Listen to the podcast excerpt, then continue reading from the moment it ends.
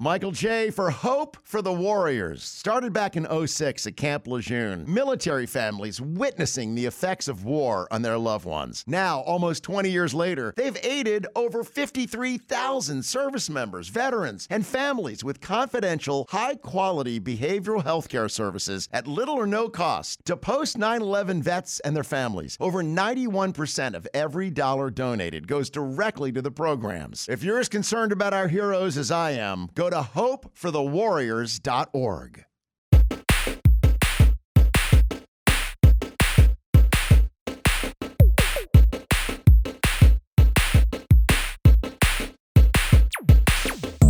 E siamo tornati, siamo tornati live, bentornati a tutti in questa seconda stagione di Floppy Disk. Un anno fa mai avrei osato sperarlo che Madonna saremmo... sta schizzando sul conteggio di quelli che ci guardano in un secondo 32 persone da 0 a 32 così. È sono le magie della regia di Mirko. Bello, bello, E dopo, dopo un anno di, come- con la regia solo sulle sue spalle è diventato Altro- veramente un Altro mostro. che spalle ragazzi perché c'ha una canottierina mica da ridere È ragazzi. vero, sì, sì, sì, sì. Tanto che spalle. mentre, mentre tu, Mirko, facevi passare la, la sigla, noi eravamo qua che ovviamente ti stavamo prendendo un po' per il culo e dicevamo chissà quanto becchi con, con quella canottiera lì. Tanto, tanto. Infatti adesso ci molla, esce con, esce con le ragazze. Bene, bentornati a tutti, bentornati a voi che ci ascoltate, ci siete mancati un sacco, ci è mancato un sacco la trasmissione. E bentornati a voi, miei cari compari insostituibili d'avventura. Bentornato a Mirko Mazzatosta. Buonasera. Bentornato a Luigi Floris. Ciao a tutti. Bentornato a Matteo Scannavini. Yo! Bentornato a Marco Valle. E un bentornato, un benvenuto, non so, a Salvo Cammarata che Bentornato, bentornato. Ciao a Bentornato. tutti ragazzi, ciao, grazie, grazie per, per avermi dato la possibilità di essere con voi questa sera, grazie mille. beh, è un piacere, è un piacere essere qua, è un piacere ricominciare, siamo carichi a mille, abbiamo un sacco di idee, abbiamo, eh, abbiamo eh, elaborato un sacco di cose nuove per questa stagione. Salutiamo anche Zaghetta in chat. E, allora, allora, Luis ce l'abbiamo allora. salutato? Come? Ci eravamo lasciati con una con una mh, promessa, grafiche nuove. E voi vedete ancora le vecchie. dite, Ma, ma, ma com'è possibile? Tempo al tempo. Adesso vedrete. Ok. E allora, esatto, quindi partiamo con un po' delle novità che ci saranno in questa seconda stagione di Floppy. Dunque, a livello di formato siamo un po' in sperimentazione. Vogliamo provare anche a fare cose un pochino diverse. Quindi, diciamo che eh, le live rimarranno ogni due settimane, come abbiamo sempre fatto. Cercheremo di essere un po' più brevi, eh, che vabbè, eh, cosa, cosa che già in questa prima puntata probabilmente non riusciremo a rispettare, però come regola generale cercheremo di essere un po' più brevi per cercare di rendere un po' più digeribile eh, la nostra- le nostre puntate a voi che ci ascoltate. Però non vi lasciamo soli nella settimana in cui non andiamo in live, bensì abbiamo deciso di provare a fare alcune puntate offline, quindi registreremo l'audio e basta, eh, facendo appunto delle puntate un po' più brevi, monotematiche, ok, su qualcosa. Mm, Come regola generale cercheremo di tenere i contenuti un po' più visuali e gli ospiti, soprattutto gli ospiti inediti, quelli che non avete ancora conosciuto, per le puntate in diretta e invece contenuti che vanno bene solo in audio tenerli eh, nelle puntate eh, offline, diciamo così. Eh, ovviamente, insomma, ogni regola è fatta per essere infranta, quindi eh, noi mh, cambieremo anche questa formula se vediamo che qualcosa non funziona, insomma, cercheremo un attimo di eh, limarla in corso d'opera. Ma questa non è l'unica novità, eh, altre novità sono le grafiche nuove, perché abbiamo deciso che parlando di riviste noi vogliamo cercare di essere sempre più una rivista anche dal punto di vista visuale e per questo motivo Ehm, vedo che Mirko è sparito quando invece dovrebbe cambiare la grafica. Sto, però. Comunque, so che succede? Eh, ma so sto, però. però. Ma ha tolto la. Beh, vabbè, lo stesso. Comunque io vado avanti. Eccoci qua, perfetto, bravissimo Mirko.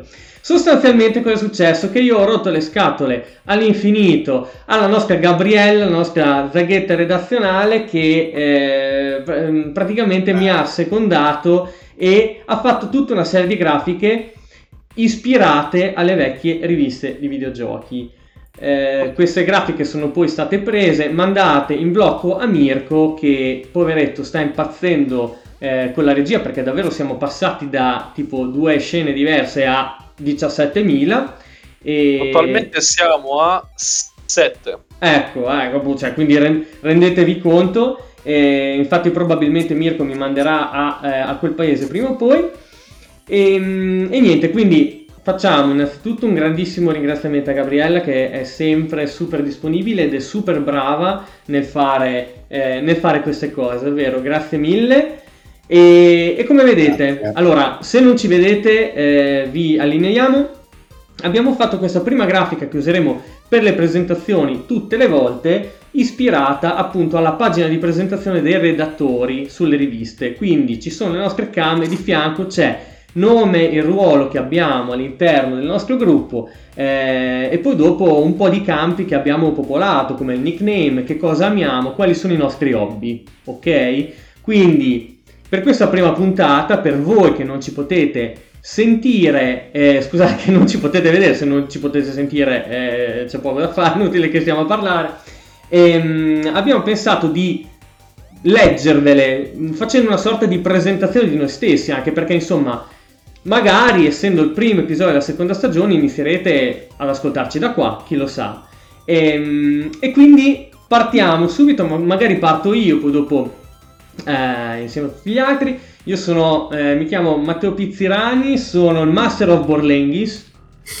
Eh, I Borlenghi sono, faccio, faccio sempre una testa così a tutti, no? sono un piatto tipico della eh, montagna modenese nel quale io abito.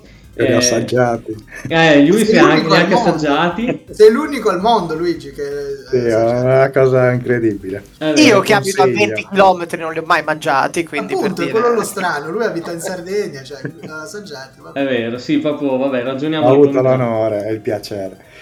Allora, amo action adventure, platform 2D e FPS single player. I miei hobby sono trekking, recitare, grigliare carne, bere birra e comprare videogiochi che non ho tempo di giocare. Ragazzi, se volete continuare voi andiamo magari in ordine, come da grafica, quindi scanna. Vai, eccomi. Allora, Matteo Scannavini di ritorno per la seconda stagione. Mi definisco cervello con molte virgolette in fuga perché appunto sono vi parlo dalla terra di Albione, eh, vivo a Londra dove lavoro appunto nei videogames. A lui Eh, poi- la regina. Sono stato io e non ne ho per niente rimorso, onestamente. Mm. E che cosa, che cosa mi piace? Che cosa mi piace? Eh, sono un grande fan eh, della Nintendo che fu. Eh, la Nintendo di una volta, non che non mi piacciono i giochi che fanno adesso, ma c'era un qualcosa eh, nel, nel- nel gusto nostalgico dell'era fino, diciamo, magari ai primi albori del Wii o GameCube che risuona sempre molto in me. E poi ho avuto anche. Sono appassionato di giochi giapponesi in generale. E quindi mi ricordo quei bei momenti passati. Forse uno degli unici che la usava. A usare la PlayStation Vita per eh, guardare. Per guardare o giocare visual novel e altri giochi giapponesi di nicchia. E come dico nella descrizione, però, oltre a amare queste cose, ho anche dei difetti. Perché effettivamente. Meglio di così, secondo me, non si può non si può andare. E poi vabbè, mi piacciono tanti altri videogame, però queste sono diciamo le cose che mi piacciono di più. Per quanto riguarda gli hobby, eh, sono tutti hobby, a parte uno che più o meno si ricongiungono con quello che facciamo qua. Perché per esempio adoro la cinematografia anni 80 e 90, soprattutto i coming of age movies eh, vari di scuola John Hughes eh, e robe del genere, mi sentirete parlare molto spesso di queste cose. E mm, eh, al di là poi di rimanere tanto tempo nella mia vita depresso per eh, i risultati sportivi delle varie squadre che, che supporto a rotazione, che quindi mi- se mi vedete carico vuol dire che sono andati bene, se mi vedete scarico vuol dire che sono andati male. Eh, un'altra cosa che si collega con questo, con questo show direi è quello delle, di- eh, soprattutto quando sono un po' inebriato, sono un grande fan delle sigle dei cartoni animati e quindi ci saranno dei momenti in cui metterò alla prova questi baldi giovani sulla eh, conoscenza che hanno dei vecchi cartoni animati e eh, ci divertiremo così. Potremmo farti cantare una sigla anche stasera, effettivamente. Perché Eh, parleremo bene, di un cartone animato, di un anche cartone animato. Vabbè. Vero, vero. E ce n'è una in particolare che mi piace di quelle, però una delle più moderne, poi ci Ah, arriviamo ok. dopo. Bene, proseguiamo. Marco Valle. Marco Valle del Garden of the Ligubrian Forest, cioè la parte metal dell'accoglienza ligubre, lugubre o ligure. E- Ma pure un po' di ND. Eh, anche un po' di ND, sì, certo. Ma infatti, venite anche voi a fare appunto come uno dei miei hobby il trekking. Venite sull'alta via dei mostri lig- lugubri invece che l'alta via dei Mo- Monti Liguri. E tutta la versione Grimdark della Liguria è, è- è parto della mia mente malata, ma non solo la mia. Comunque, cosa mi piace? Mi piacciono i, parlando videoludicamente i CRPG, ovvero i classic RPG, eh, mi piacciono gli RPG in generale, però preferisco tantissimo il genere alla Baldur's Gate o anche più vecchi, diciamo, rispetto a quelli moderni che sono tutti action RPG, per dire. Mi piace gli open world, perché mi piace quando sono ben strutturati e appunto si ci può perdere, si può viaggiare in un mondo nuovo con la fantasia, mi sento quasi sull'albero azzurro. Mi piace il retro game, se no non sarei neanche qui a blaterare. Mi piacciono gli hunting game, soprattutto Monster Hunter, cosa che si congiunge anche a un altro mio grandissimo, eh, una grandissima passione, i film horror, i fumetti, la fantascienza e i film di mostri, quindi dove c'è il mostro quanto, quanto protagonista o villain del caso. Poi cosa mi piace? Mi piacciono le capre e i dinosauri, perché no, non dovrebbero piacermi le capre e i dinosauri, dovrebbero piacere a tutti, perché sono eh, animali antichi e moderni estremamente fighi e mi piace farmi le sigarette di droga perché sennò tutte queste stronzate non le direi e quindi Esatto. posso- passo la palla al mio amico Luigi dall'altra parte dello Grazie. schermo No, dopo questa bellissima presentazione mi sento in imbarazzo. Io sono Luigi Floris, anche meglio noto come Luis. Eh, qui ho messo come titolo onorifico Cyber Pirate perché insomma sono un pochino smanettone e gli amici mi hanno sempre definito un pirata informatico per cose di cui non vi parlerò. Eh, Di cui non parliamo mai, tra l'altro, in flop. Esatto. in Eh, realtà, in realtà scaricava le ROM dei retro game ma non Eh, ditelo ma solo quelli di cui i diritti sono scaduti. Ehm, Bravo. E poi, insomma, vi- come è stato detto poco fa, vivo in, una- in un'isola, quindi sono circondato dal mare. Eh, e niente, i giochi che amo principalmente sono gli FPS, eh, sia single player ma anche multiplayer, non spesso questi ultimi. Le avventure grafiche, eh, gli action adventure, gli RTS, che non si caga mai nessuno, comunque sono gli strategici in tempo reale, alla Command and Conquer, eccetera, eccetera. I JRPG l'ho- messo più per affetto, anche se ultimamente li gioco decisamente meno, ma eh, eh, sono uno dei, dei generi che mm, insomma, mi ha fatto crescere come videogiocatore. Al di là di questi hobby non da nerd, ne ho altri da nerd, che sono il cinema, i fumetti, sia occidentali che orientali. E poi ho queste due passioni che sono tentare di smaltire il backlog dei miei giochi accumulati e allo stesso tempo aumentare il backlog perché non riesco a fermarmi e continuo ad, ad acquisire nuovi titoli che mi piacerebbe un giorno giocare. C'è un po' di paradosso in tutto questo. Sono di quelle cose che di solito fanno esplodere l'universo.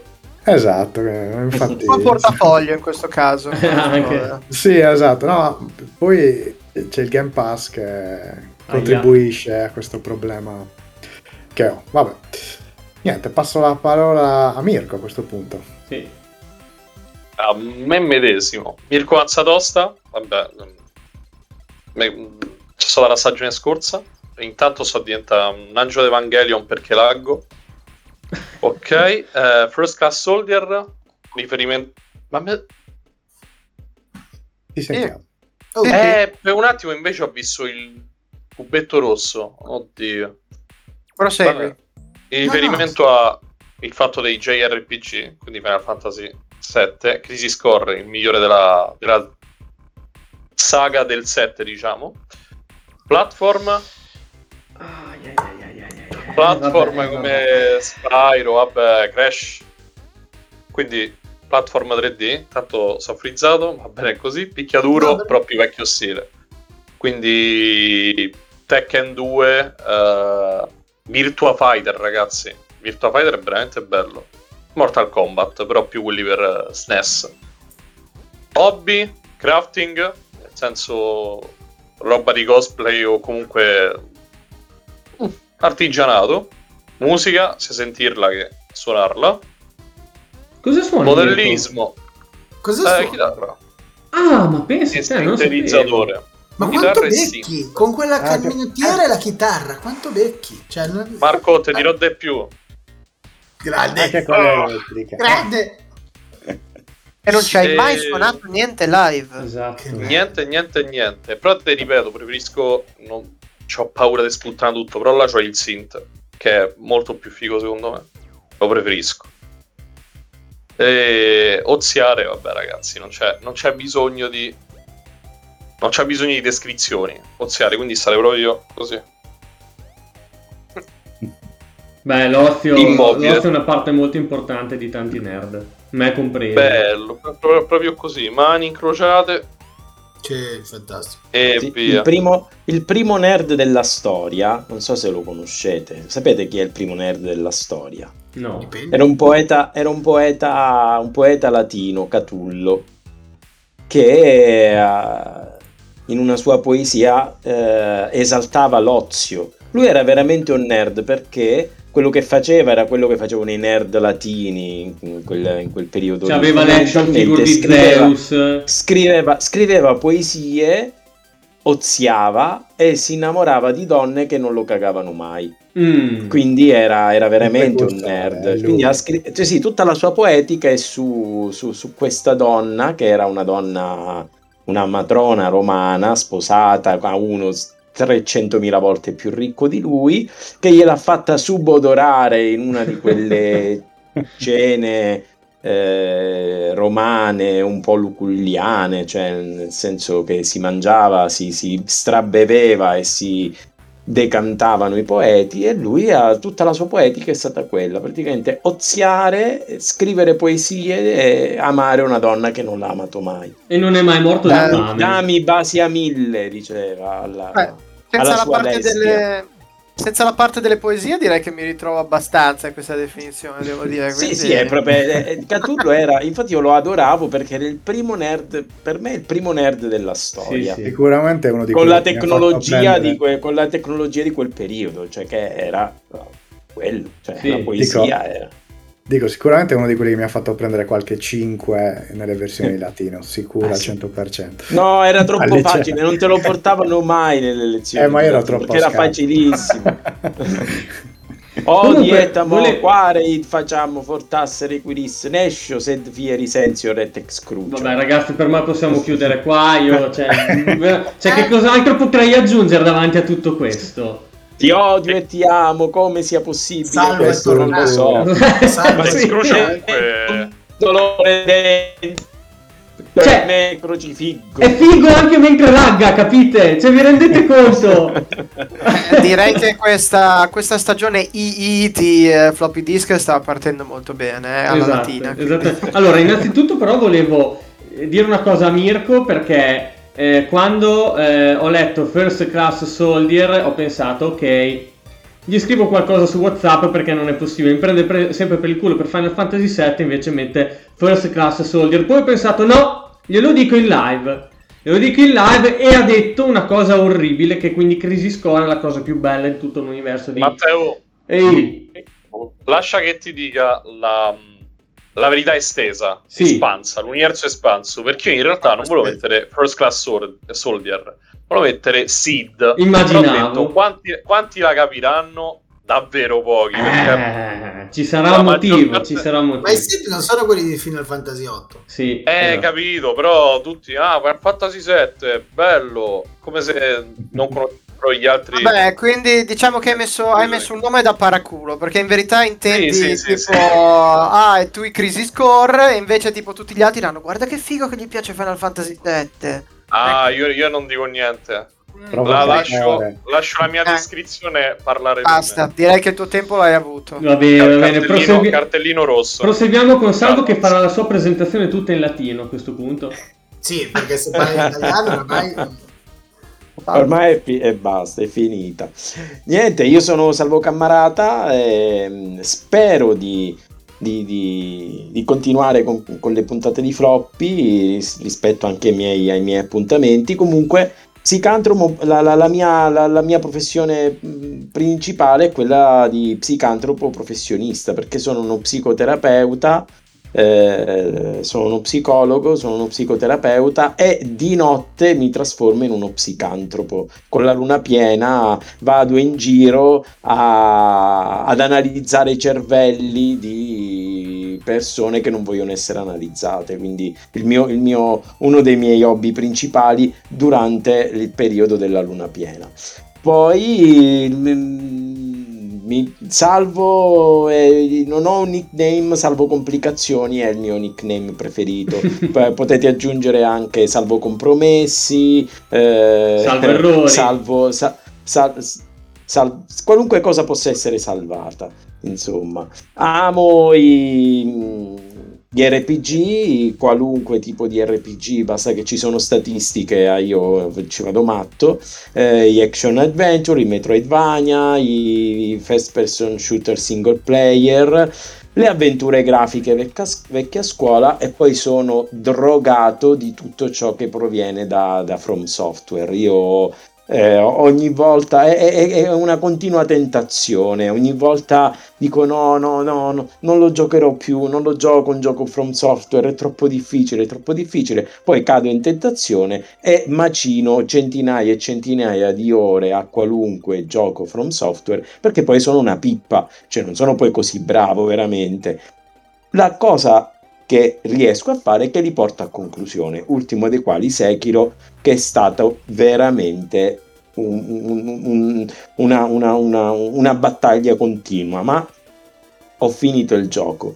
Eh, I miei hobby sono hobby da nerd, leggere, giocare, viaggiare, ballare, il tango, perché sono un ballerino di tango mai, di tango mai pentito, e poi tante, tante cose che finiscono in are, insomma, che non si possono dire in fascia protetta, ma ragazzi, un- lasciatemi, lasciatemi vivere un po'. Beh, comunque, Ecco. ragazzi, cioè, perfetto. Allora, abbiamo Mirko che suona, eh, Scan che canta e Salvo che balla. Sì, perfetto, possiamo, la, la- la- la- la sigla da ballare in quel caso sarebbe la sigla finale di Lupin degli anni, degli anni 80 e 90, non so se ve la ricordate. Sì, sì, sì, Quella, quella sarebbe una bella, un- una bella sigla da ballare in coppia. Beh, abbiamo già pronto quindi Floppy Disk il musical. Perfetto, benissimo. Abbiamo un, due sigla. baldi. Pure una sagra. Cioè, Esatto. Matta cucina i borlenghi, Oh. suonano. Io e Marco non facciamo un cazzo. sostanzialmente. Mangiamo, viviamo, Mangiamo. facciamo gli assaggiatori. Due Bene. ed un ballerino. Bene, bene ragazzi, però dovete sapere se eravate lettori di qualche rivista di videogiochi che la presentazione non si fermava qua. Infatti, a parte queste domande di rito che si riproponevano uguali tutte le volte, ce n'era anche una che cambiava ad ogni numero. Ed è proprio questo che noi faremo tutte le volte in presentazione, ovvero io farò una domanda ai ragazzi e loro dovranno rispondere eh, nella maniera che ritengono più opportuna. Quindi questa sera partiamo subito con una domanda estremamente banale che però è quali propositi eh, avete per la seconda stagione di Floppy Disk? Manteniamo lo stesso ordine? Quindi scanna.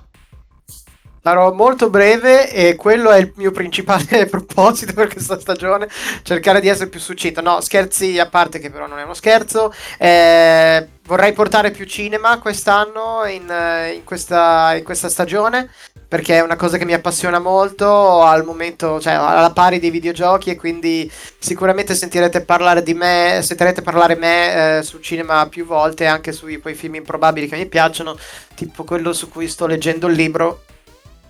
Independence Day. Esatto. Quindi, wow. Sì, e il libro penso che l'abbiamo letto io l'autore, quindi ci siamo. sapevo manco che carichi. ci esistesse.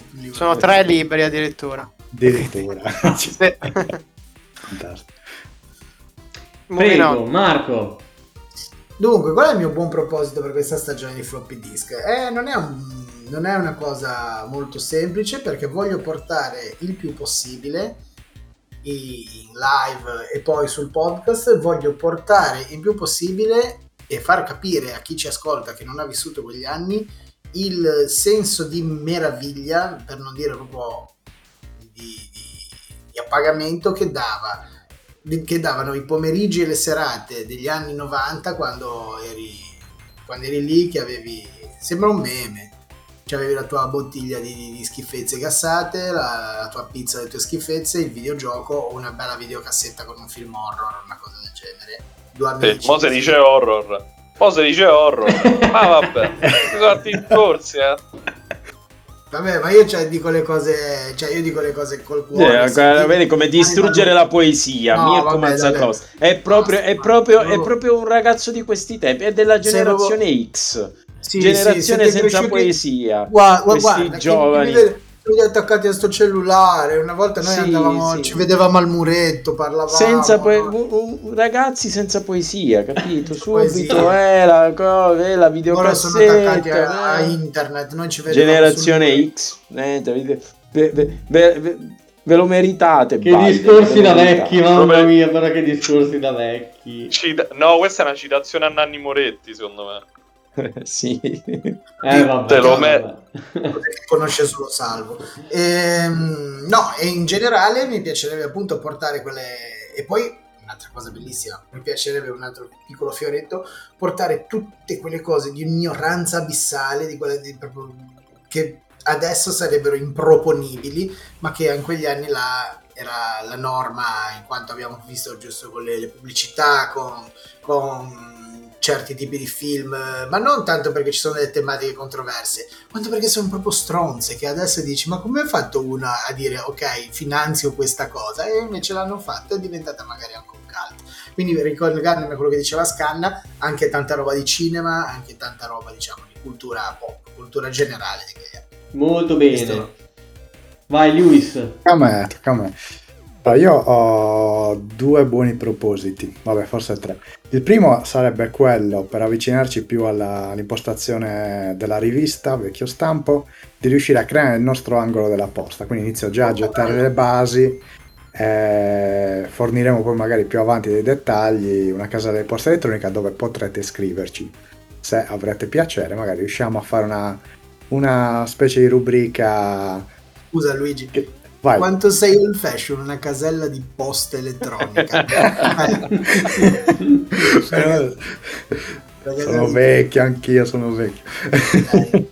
Ci saranno anche visto- i premi in gettoni d'oro da vincere. a, propo- a proposito hai cambiato Una la scheda electronic del tuo calcolatore? Beh, pensa che oggi ho visto C'è posta per te, quindi Ah, eh, il film con Meg Ryan e Tom Hanks, quindi siamo in argomento. Ah, pensavo invece che avessi visto c'è posta per te quello con Mario De Filippi. No, no, no, non so cos'è peggio. Vabbè, comunque, al di, al di là della, della posta, della posta di floppy, eh, a parte appoggiare Scanna sul eh, voler parlare di cinema, perché apprezzo moltissimo, e magari chiedere il suo appoggio per parlare più di Nintendo e meno di PlayStation, ogni tanto, ogni tanto. Mi piacerebbe parlare di fumetti, ovviamente ogni tanto ci sta, eh, l'abbiamo un po' sottovalutato, cioè, qualcosa l'abbiamo detta la scorsa stagione, magari questa riusciamo ad approfondire. Bene, bene. Tutto qua. Perfetto. Mirko. Ne ho più di uno, però... Eh, anzitutto eh, migliorarlo ancora di più perché è, è- perché laggo porca miseria sono rifrizzato ma no, mi noi sentite? ti vediamo bene. Eh, io mi vedo bloccato ogni tot vabbè comunque eh, anzitutto Twitch ogni tanto si, si frizza, vabbè. non lo so Vabbè. migliorarlo ancora di più perché Gabriella ha fatto le grafiche appunto per stasera però nel corso magari lo miglioreremo ancora di più ma mh, soprattutto a livello di regia vi dirò e soprattutto fare una puntata live magari questa stagione Fare una Live puntata live, tempo. intendi di persona? sì sì sì tutti Ah, Ah, ok. Magari. chissà chissà Una stagione è lunga, ragazzi. Una È stagione è vero. lunga. È vero, speriamo. Abbiamo già deciso quando finisce la seconda stagione? No, penso. In diretta dal Toyotaro di Roma, floppy disk. Sarebbe fantastico. Coloro che grida sullo sfondo. Vai, Salvo.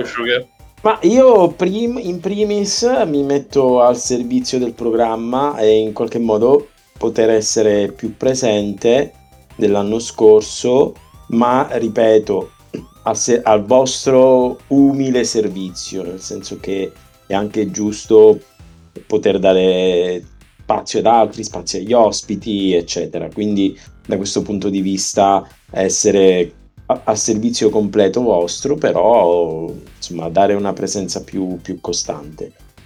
Poi, poi vorrei dare il mio apporto anche da, da psicantropo e quindi un po' ehm, analizzare, come dire, la, la- oltre agli aspetti culturali, anche gli aspetti sociologici e psicologici di quegli anni lì, degli anni 80 e 90. eh, perché sono, hanno costituito le basi per la rivoluzione digitale che c'è stata nell'ultimo decennio. Cioè la rivoluzione digitale non è, e quindi il cambiamento di prospettiva rispetto al mondo della tecnologia, al mondo del cinema, al mondo del, del videogioco, nasce in quel momento e mi piacerebbe, come dire, apportare una, una visione un po' sul cambiamento delle nostre menti, e dal punto di vista sociologico e dal punto di vista psicologico Molto cioè figo. proprio nella- nella- nel cambiamento tra eh, nativi digitali e migrati digitali o dinosauri digitali, per esempio. no? Bene, C'è- bene, c'è- c'è tutta una- c'è- Avete, Dimmi, avete tutti un sacco di, di buoni propositi per quest'anno, pensate che invece il mio buono proposito era unicamente quello di fare impazzire Mirko con le grafiche, basta, è finito. e basta. Vabbè, va bene, ottimo ragazzi, grazie. Allora, tra l'altro volevo dare un piccolo aneddoto che mi sono dimenticato di dire prima, come ci ha ricordato Zaghetta in chat. Eh, durante le nostre riunioni nelle quali sono venute fuori buona parte delle idee che metteremo in atto, mh, eravamo arrivati a un certo punto in cui dovevamo decidere la data del primo episodio della seconda stagione. Allora un po' calendario alla mano, insomma abbiamo spostato la serata al mercoledì e abbiamo detto dai cominciamo a metà settembre, il 14 settembre cominciamo. E poi, insomma, guardando il calendario mi è un po' venuto in mente, ho detto ragazzi però il 21 settembre è il- esattamente il giorno nel quale abbiamo, siamo andati live con la puntata 0 di Floppy. Quindi oggi, oltre a essere la prima puntata della seconda stagione, è anche il primo compleanno di Floppy Disk. Proprio spaccato, preciso. Quindi abbiamo proprio detto no, iniziamo il 21 e, abbiamo- e quindi siamo qua stasera. Ehm, e quindi insomma, visto che ci piace festeggiare i compleanni, eh, ne abbiamo approfittato. Direi di procedere, eh, direi di procedere con il nostro programma, però prima devo fare un'altra dovuta ehm, digressione, ok? Perché ehm, mentre ce ne stavamo sotto l'ombrellone, un mese fa, esattamente un mese fa, il 21 agosto 2022, è venuto a mancare un grande artista, un grande artista che si chiama Oliver Frey. Se il nome vi dirà poco, eh, però mh, vi invito ad andarlo a, a cercare su internet perché si tratta di un disegnatore, di un grande esperto di arti visive che eh, in particolare è molto famoso nel mondo retro game, nel mondo retro nerd anche, perché ha disegnato eh, veramente tantissime copertine di importantissime riviste di settore. Parliamo di riviste come Crash, che è una rivista inglese che non è mai arrivata in Italia, ma anche di nomi ben più conosciuti a noi come Zap o come The Games Machine.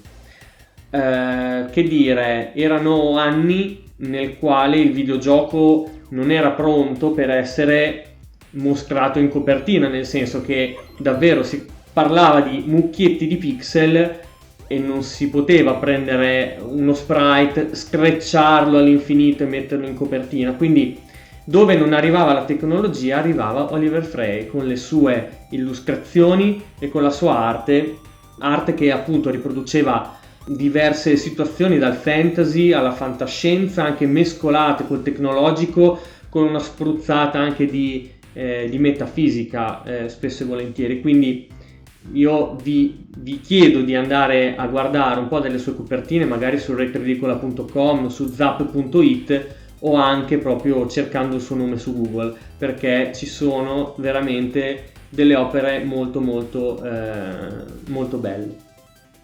Detto questo, iniziamo per davvero e andiamo a leggere, come da tradizione, le news direttamente da vent'anni fa. Stiamo parlando delle news lette da PS Mania 2.0 numero 17, appunto di settembre 2002, edito da Playpress Publishing. Seconda grafica nuova, eh? seconda grafica nuova. Seconda grafica nuova, esatto. Abbiamo una grafica apposta per le news presa, guardate un po' anche i colori che ci sono su PS Mania, presa da eh, ispirata proprio alle grafiche della, della rivista.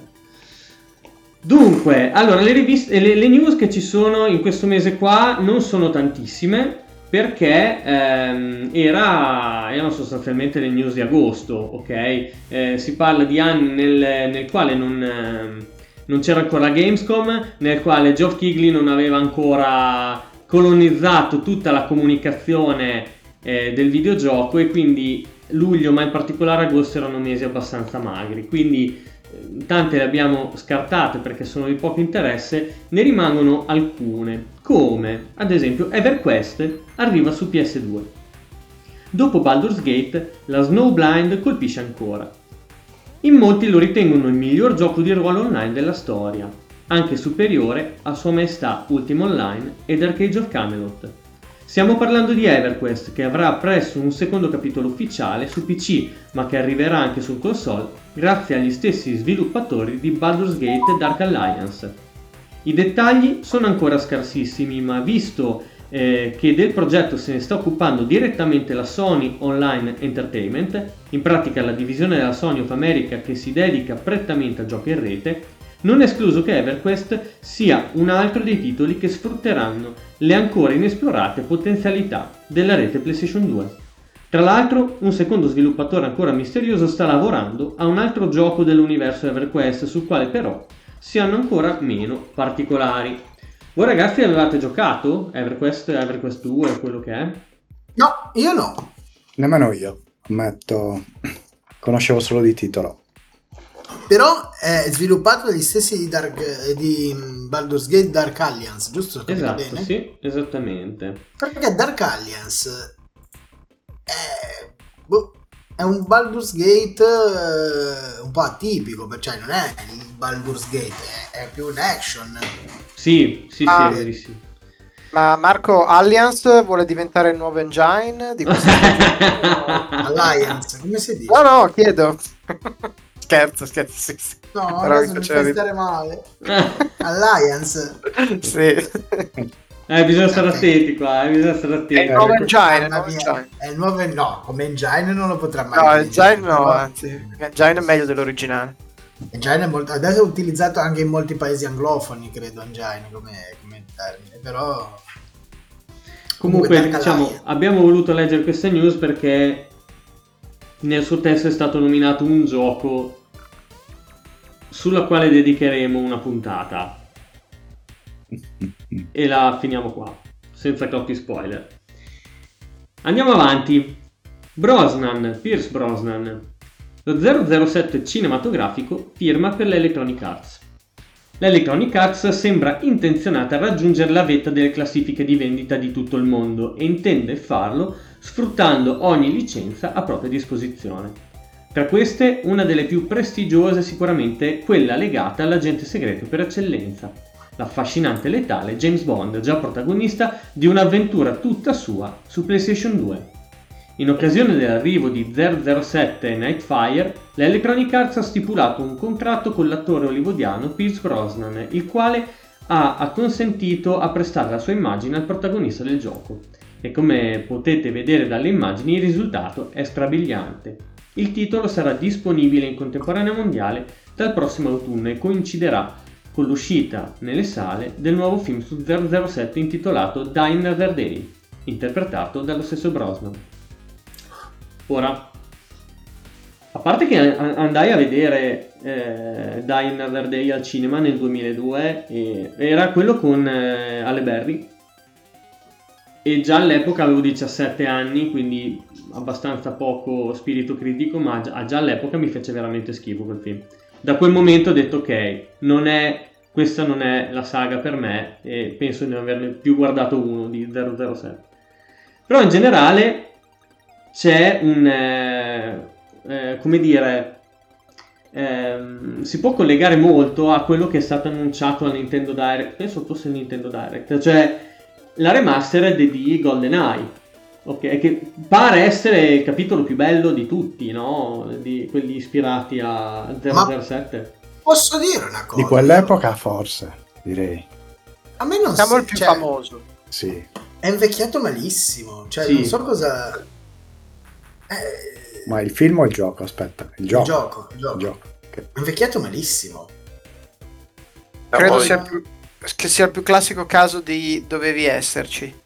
Eh, eh, sì, soprattutto sì. per il multiplayer e poi anche sull'idea di avere un, un FPS serio su una console, console. tra l'altro Nintendo esclusiva. Eh, tra l'altro. Esatto, perché adesso un po' diciamo, ah me lo ricordo su PC. No, eh, no, no vabbè, quindi eh, sì, è uno di quei giochi che hanno fatto, diciamo una cosa, eh, assieme a Mario Kart 64, eh, piccolo spoiler, eh, è un gioco che è diventato anche molto più iconico negli Stati Uniti perché eh, negli Stati Uniti durante quegli anni, ma anche negli anni seguenti per tutti i 2000, eh, il Nintendo 64 era uno staple, diciamo una, una delle caratteristiche fondamentali di ogni dormitorio eh, delle università. No, e nei dormitori delle università, appunto, era classico avere un Nintendo 64, poi sostituito in parte dalla 360 con i vari Halo, eh, che stava lì e tipo sopravviveva alle generazioni di ragazzi che si buttavano dentro questi dormitori. Noi in Italia questa cosa non ce l'abbiamo necessariamente perché la scuola lì puoi andare a vivere in un'altra città a fare l'università, ma non c'è proprio l'idea di tutti in uno stesso posto a giocare la stessa cosa. E quindi quel multigiocatore a 4 sulla stessa console eh, di GoldenEye e di altri giochi del 64 le, ha permesso a questo gioco di diventare anche più iconico probabilmente di quello che lo ricordiamo noi che magari sì ogni tanto giocavamo in multiplayer ma non c'era proprio questo humus per sviluppare questi, questa insomma, community intorno ai giochi Nintendo 64. Quindi credo per quello che ci sia poi tutta questa richiesta e perché il gioco poi è veramente sopravvissuto e rimasto ancora, per i, ancora ai giorni nostri. Ecco. Ma che figata, Io... Scan. Io non avevo idea di tutta questa. Cioè... Eh, sì, di, di, queste perle di, di, di cultura sì, sì, popolare americana. Sì, sono, è passato prima Mario Kart 64, poi questo insieme, diciamo, e poi dopo si è passati a, a Halo. E per questo che Halo è diventato il fenomeno che è negli Stati Uniti, perché e perché adesso c'è polemica perché non ci sono più magari le modalità in split screen, che noi magari avremmo usato due volte, ma negli Stati Uniti, soprattutto in quel tipo di ambiente, era proprio il gioco di riferimento. Bellissimo. Io volevo, volevo, aprire e chiudere una parentesi velocissima sui film, perché mm, ho saltato a pie pari tutta la saga con Pierce Brosnan, che poi non, so nemm- non ricordo nemmeno quanti film sono, tre? Uh, non mi ricordo, boh, o due. Vabbè. Quattro, boh. Però la nuova, insomma, il nuovo corso con Daniel Craig eh, merita, merita molto, quindi spezzo una lancia perché cinematograficamente è ancora bello vivo. Adesso vediamo dopo Daniel Craig cosa succederà. È da vedere, insomma, l'eredità è pesante. E quindi niente, Matt, recuperalo, provaci. Bene, non abbandonare del tutto 007. Ci proverò, ci proverò. Ma andiamo avanti perché abbiamo degli altri grandi ritorni, ovvero Final Fantasy 1 e 2, i primi due capitoli rimessi a nuovo su PS1. I primi due capitoli della memorabile ormai immortale saga fantasy creata dalla Square arriveranno presto su PS1 con un enorme carico di novità che renderanno felici tutti i fan della saga. I due titoli, nati su Nintendo 8-bit, godranno di nuove caratteristiche tra cui inediti filmati in computer grafica, una mappa del mondo completamente tridimensionale, grafica e audio completamente rifatti, una modalità easy per i giocatori meno esperti e la possibilità di correre, assente negli originali. Le conversioni di Final Fantasy 1 e 2 usciranno in Giappone entro la fine del 2002 e saranno venduti separatamente al prezzo di 3.800 yen o eh, nel Final Fantasy 1 e 2 Premium Pack a 8.800 yen che oltre ai due giochi comprenderà anche tre esclusive action figure del gioco. Ok. Ma proseguiamo, andiamo invece... Successo. Com'è? Già, Non è mai successo. Sì, penso di sì. Penso che siano Eh, arrivati. c'era c'era C'era Origins, Origins. PS1, Esatto. non erano divisi. Ok, eh, questo però probabilmente parla della versione giapponese, essendoci i prezzi in yen e quindi, mm, e quindi probabilmente da noi è arrivato, in un pacchetto un po' diverso. Però io mi ricordo i primi Final Fantasy su PS1. Adesso non li ho giocati, ma... Sì, Origins. Era sì, la sì, sì, raccolta 1 e 2 erano su Origins. Anthology Questi sono 4 e 5. finiti- Forse questi sono finiti su GBA, queste versioni, può essere. Però che c'era- stati. Era una singola cartuccia, era Dawn of Souls. Ok. Per questo, infatti, lo faceva strano. Mm, Strano. Cioè, Però probabilmente, come dice Matteo, Mi, Boh. mi guardavo indietro perché mi sa che ho una cartuccia del Game Boy Advance con dei Final Fantasy. Adesso appena c'ho... Forse l'avevi già fatta anche vedere. Sì, veniva- Souls. Eh? a me veniva da fare una riflessione che le, le remastered eh, la Square eh, li sì. faceva già in quel periodo lì. Eh sì. Sì. Insomma, eh, oggi, Sì. oggi ci, ci lamentiamo di tutte le remastered, i remake, Vabbè, que- quelli forse erano proprio porting più che remaster, cioè non, non è Sì, che erano- lavoro sì. grafico dietro, eh, era proprio porting. Sì, uno. sì, era un porting, una- quasi uno a uno però perché puoi correre, nel senso che c'era lo speed. Sì, aumentavano magari anche gli FPS, eh, qualcosa Eh. genere. in realtà non è proprio uno a uno, cioè sarebbe tutto un discorso da fare perché li ho, li ho giocati, la versione Origins, però non sembra, mh, gli sprite sono chiaramente diversi perché nel primo e nel secondo c'erano gli sfondi neri, c'erano i fondali neri e mh, un piccolo fondale veramente esatto, quello dicevo, sì. quello per GBA. E parto con il flex, esatto. Final Fantasy 1 e 2 Dawn of Souls. Esatto, sì, sì, ho la cartuccia originale. Mai avuto un Game Boy, un Game Boy Advance in, in vita mia, ma me l'ha regalato un mio amico, Max, che saluto, che è un collezionista di Final Fantasy. Bellissimo. Ce l'aveva doppio e me l'ha regalato. E oltretutto aggiungo questa cosa e poi lascio la parola a loro. Non c'è neanche la modalità easy, perché vabbè, ci stanno chiaramente i modi per eh, diventare OP in tipo 5 minuti dall'inizio del gioco, però non c'è la modalità easy. Cioè c'è il grinding eh, sia sull'1 che il- sul 2 in cui dopo i primi 10 minuti per davvero sei, sei OP, però non c'è la easy, non c'è la possibilità di selezionare. Quindi boh, Ma stavo guardando, Sì. ragazzi, che qua dentro in questa scatola c'è un sacco di roba figa che non avevo mai visto. Comunque, va bene. Vabbè, ci Passami i guardiamo. punti Nintendo, passami i punti Nintendo come si faceva nel 2010. Ah, mamma mia. Dobbiamo fare uno speciale su quello. Volentieri. Pazzesco. Molto volentieri. Pazzesco. Ma andiamo avanti intanto perché c'è un filmone ragazzi che ci aspetta. Castle Wolfenstein diventa un film. La Columbia Sì. darà presto il via alle riprese. Dopo la pubblicazione nel 1992 di Wolfenstein 3D, John Carmack è tornato a colpire lo scorso anno con Return to Castle Wolfenstein, seguito del padre di tutti gli sparatutto tridimensionali in prima persona. In attesa di vedere il gioco anche su PlayStation 2, questo secondo capitolo sta per diventare un lungometraggio distribuito dalla Columbia Pictures. La notizia segna un altro passo avanti nell'invasione dei videogiochi nell'industria cinematografica, anche se in maniera opposta alle tendenze precedenti.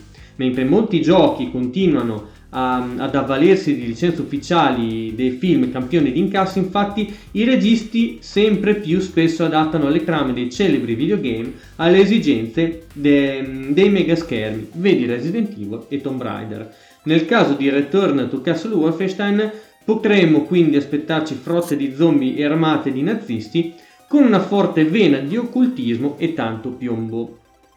Io ho cercato questo film su Google e non l'ho trovato. Non esiste. Infatti non Ma che esiste. peccato! No, ma che io sono seriamente peccato. dispiaciuto perché cioè qua sarebbe venuta fuori una merda talmente colossale che avrebbe fatto il giro, sarebbe diventata bella. Un cult, un cult trash. Un no, ca- lo sì, so. cioè proprio Ma schifezza non lo totale. so, sai, non lo so, io come dicevo prima sono sempre stato mh, fanatico del film trash e poi con zombie, occultismo, mostri vari ci sarebbe stato. Però vedendo poi quello che è stata la saga di Wolfenstein, diciamo con le nuove incarnazioni, allora se proprio dovessero fare un film, dico la verità, avrei appunto la saga di Terror Billy sarebbe stata veramente, veramente più figa. Cioè, diciamo il coso che ha preso da, da, da, da, New Order in poi. Diciamo la, la da, da The Old Blood, ma ecco, facciamo da Old Blood in poi. Secondo me sarebbe stato veramente. Abbiamo Iron Sky se vuoi, che è un po'. Sì, però poi Iron Qualcosa. Sky alla fine. Iron Sky li ho visti. Il secondo è, è troppo esagerato, forse. Beh, Eh, sì. è sono troppo lasciati un po' sfuggire Sono tu. veramente esatto. Però sì, Iron Sky ci, sa- ci sarebbe stato. Invece non aveva, diciamo, anche la cosa proprio di brutal trash che, che ha Wolfenstein. Cioè, No, no, è vero. State Sì. parlando una lingua che io non comprendo assolutamente. No, io del hai, gio- hai giocato, hai giocato la, la saga di, di, di- di- Gli ultimi, gli ultimi li ho giocati, sì. New Order, eh, New Colossus. New Colossus, poi e Young Old Blood, Blood. che è una cagata. Old Blood, non giocare Young Blood perché No, è Young Blood è uno schifo. fuori dai sensi. Una cagata fuori dai sensi, però cioè, è, una, è una bella storia. Secondo me un film, ci, cioè, fatto bene, verrebbe fuori veramente un cult da quella saga. Sì, su quello sì, su quello sì, un cult trash, sì sì. Ma neanche tanto trash, se lo fai, cioè, Eh, distopico. insomma, eh, insomma. Ah, eh, Guardate, que- questa cosa del film eh, su Wolfenstein mi ha fatto venire in mente una roba che c'era primi anni 2000, non ricordo. Comunque era- eh, si chiamava Worst Case Scenario ed era, so- era stato concepito come un film, però ne uscirono solo dei trailer e sostanzialmente parlava di un'invasione di zombie nazisti. È fatto benissimo per Uh. quegli anni con la computer grafica. Quindi quello l'avrei voluto vedere. Il film di Wolfenstein non lo so. Eh, cosa sì, avrei avuto comunque parole che lo, che la- lo, lo. Poi, lo- poi vi girerò il trailer, mi direte. Worst case scenario, l'ho già sentito. Era famoso certi anni, mettiamola così. Ma andiamo avanti ragazzi perché Sony è pronta per Ico 2. Una misteriosa immagine annuncia il seguito. Sembra che la Sony si sia messa in caccia di nuovi talenti per proseguire lo sviluppo di quello che ormai è diventato uno dei seguiti più attesi della prossima stagione. Ico 2 non ha ancora un titolo definitivo e non si conosce nessuna caratteristica precisa del gioco, ma queste prime piccole foto sembrano confermare che tutta la magia del primo capo- eh, capitolo verrà mantenuta come anche, almeno così sembra dando un'occhiata al ragazzo a cavallo, il protagonista principale. E la dolce Yorda che fine avrà fatto? La risposta purtroppo dovrà attendere ancora un po' di tempo. Beh, ci sono un po' di indizi, eh. Le, le stesse atmosfere, il ragazzo a cavallo, niente Yorda, questo è evidentemente Shadow of the Colossus, Eh, sì, che è probabilmente il capitolo più amato, cioè il titolo più amato questo di è, è- è un leak, è un leak di quei tempi lì. C'è un fotogramma, si vede qualcosa. Eh, erano così i leak una volta, no? Eh, c'era Un leak di Catullo, praticamente. I leak di Catullo. Eh, chissà come come erano i leak di Catullo. e andiamo avanti perché qua penso che ci sia una notizia che possa stuzzicare in particolare Mirko. Lara Croft e la musica classica. musicisti d'eccezione per Angel of Darkness. La presenza di una bella fanciulla come Gilda Young in uno studio di registrazione non è di per sé una cosa molto strana, ma se questa fanciulla veste le affascinanti panni di Lara Croft e maneggia due pe- pistole nichelate, allora la cosa assume contorni decisamente più bizzarri. In occasione della registrazione della colonna sonora del prossimo capitolo di Tomb Raider per PlayStation 2, la Eidos ha ingaggiato niente meno che la London Symphony Orchestra, che ha affiancato i due compositori Peter Connelly e Martin eh, Jeverson nella creazione dei motivi che accompagneranno il gioco. Riuscire a mettere insieme un'eroina come Lara e gli 82 musicisti di una delle migliori orchestre sinfoniche del mondo è un fatto che non accade tutti i giorni e che dimostra quanto la nostra compagnia stia spendendo sia in termini di tempo che economici sul progetto Angel of Darkness. Queste sono state le parole di uno dei boss di Eidos durante l'evento e vista l'attesa che circonda il gioco non possiamo che dargli ragione. Tanti soldi poi, però mi sembra che il risultato fosse stato abbastanza deludente, giusto Mirko? Hai detto Lara Croft, mi sono brillati gli occhi, mi sono illuminati gli occhi. Appena hai detto Angel of Darkness, i- ok, mo parlando seriamente, il, il gioco, vabbè, ne ho parlato più e più volte. Le musiche, non per eh, fanboismo, si dice, eh, però sono sempre state belle dei classici di Tomb Raider. Anche di Angel of Darkness, eh, se non sbaglio avevano fatto proprio un album dedicato, forse nel 2003-2004. Però il gioco, il gioco è quello che è. Hanno fatto anche un'edizione della classica canzone d'intro, conoscete tutti, orchestrale. Se- mi sembra proprio della London Orchestra, bellissima. Quindi niente, bella musica, ma è bello ma non balla. È bello ma non balla. Bene, andiamo avanti. Abbiamo Sonic che sfreccia su PS2, chissà, da quello che ci ha rivelato il nostro prezioso agente segreto infiltrato alla Sega, uno dei personaggi simbolo della storia dei videogiochi potrebbe presto arrivare anche su PS2. Secondo il nostro uomo, il mitico gruppo di sviluppatori Sonic Team sta- starebbe valutando seriamente la possibilità di far uscire Sonic Mega Collection anche sul monolite nero. Questa speciale raccolta dedicata al riccio blu più veloce del mondo è stata annunciata ufficialmente solo per Nintendo GameCube, ma da quello che ci è stato detto sembra proprio che potremmo giocarci anche noi PS maniaci. I titoli inclusi nella Sonic Mega Collection sono dei veri capolavori delle- dell'era 16 bit come Sonic the Hedgehog 1, 2, 3, Sonic and Knuckles, eh, Sonic 3D Blast, Dr. Robotnik, eh, Robotnik, eccetera, eccetera, eccetera. Che dire Sonic ti aspettiamo a braccia aperte. Questa è proprio la tipica notizia che all'epoca mi fece dire chi se ne frega e adesso invece me li giocherei tutti super mega volentieri. I Ah. vecchi, i vecchi Sonic. Trovo che sia un'icona. Un'icona che io personalmente. Boh, cioè. Preferisco cioè, a, a- a tante altre. Mi piace proprio Sonic. Cosa stavi dicendo? Che lo preferisci a Mario? Stavo pensando che stava andando a parare lì, eh. Mm. Eh, eh, lo Beh, stavo dicendo. Non dico più niente, se no mi Sei un licenziano. segaro, sei un segaro. Sega.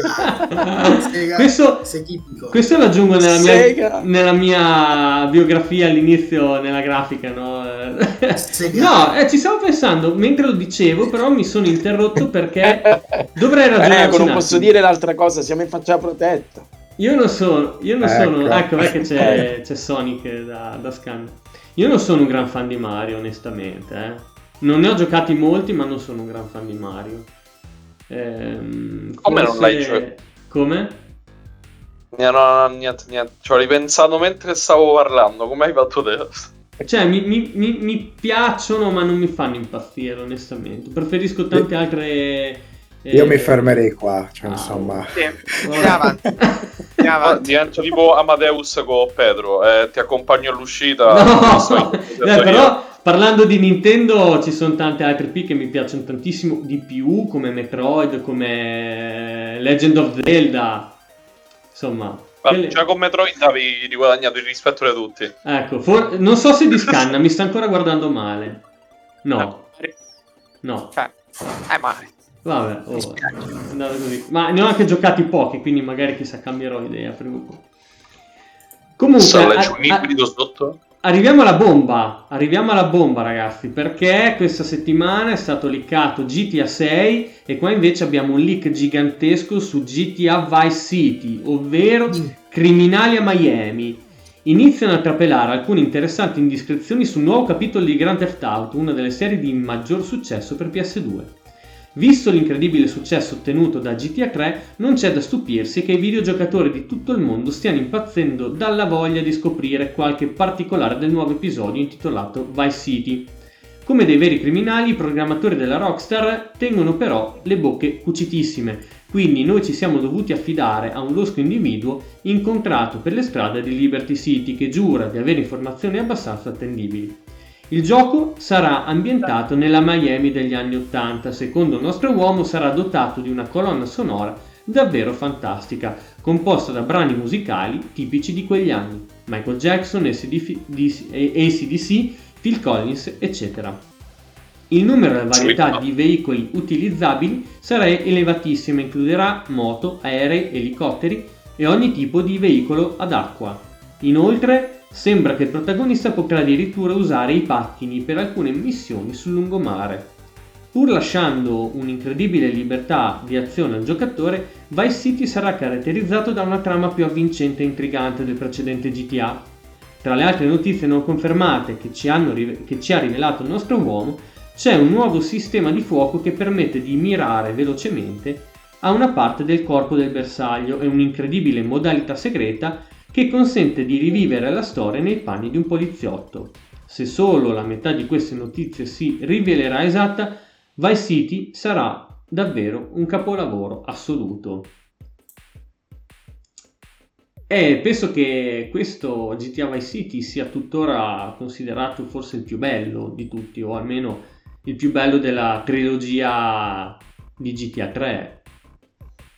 No, secondo me è il- è il- San Andreas. San Andreas, San cioè Andreas. gli mangia in testa, è inutile. Sì? Ok. Secondo Sì. me sì, secondo me sì, però so che tantissima gente grida al miracolo per Vice City, che rimane un titolo allucinante, fantastico, frustato all'epoca, proprio di- disintegrato da tanto ci ho giocato e tutto quanto. Però quando poi ho giocato a San Andreas, ragazzi, era fuori di testa, cioè fuori di testa, fuori di testa.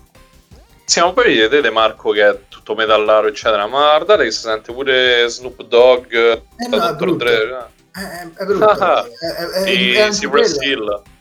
Sì, sì, ma quella, que- quell'ambientazione, vabbè, l'ambientazione di San Andreas era fantastica, ma poi proprio come gioco era fantastica. Secondo me- l'ambientazione. C'è una cosa che contraddistingue quel gioco che lo... Non, non so perché.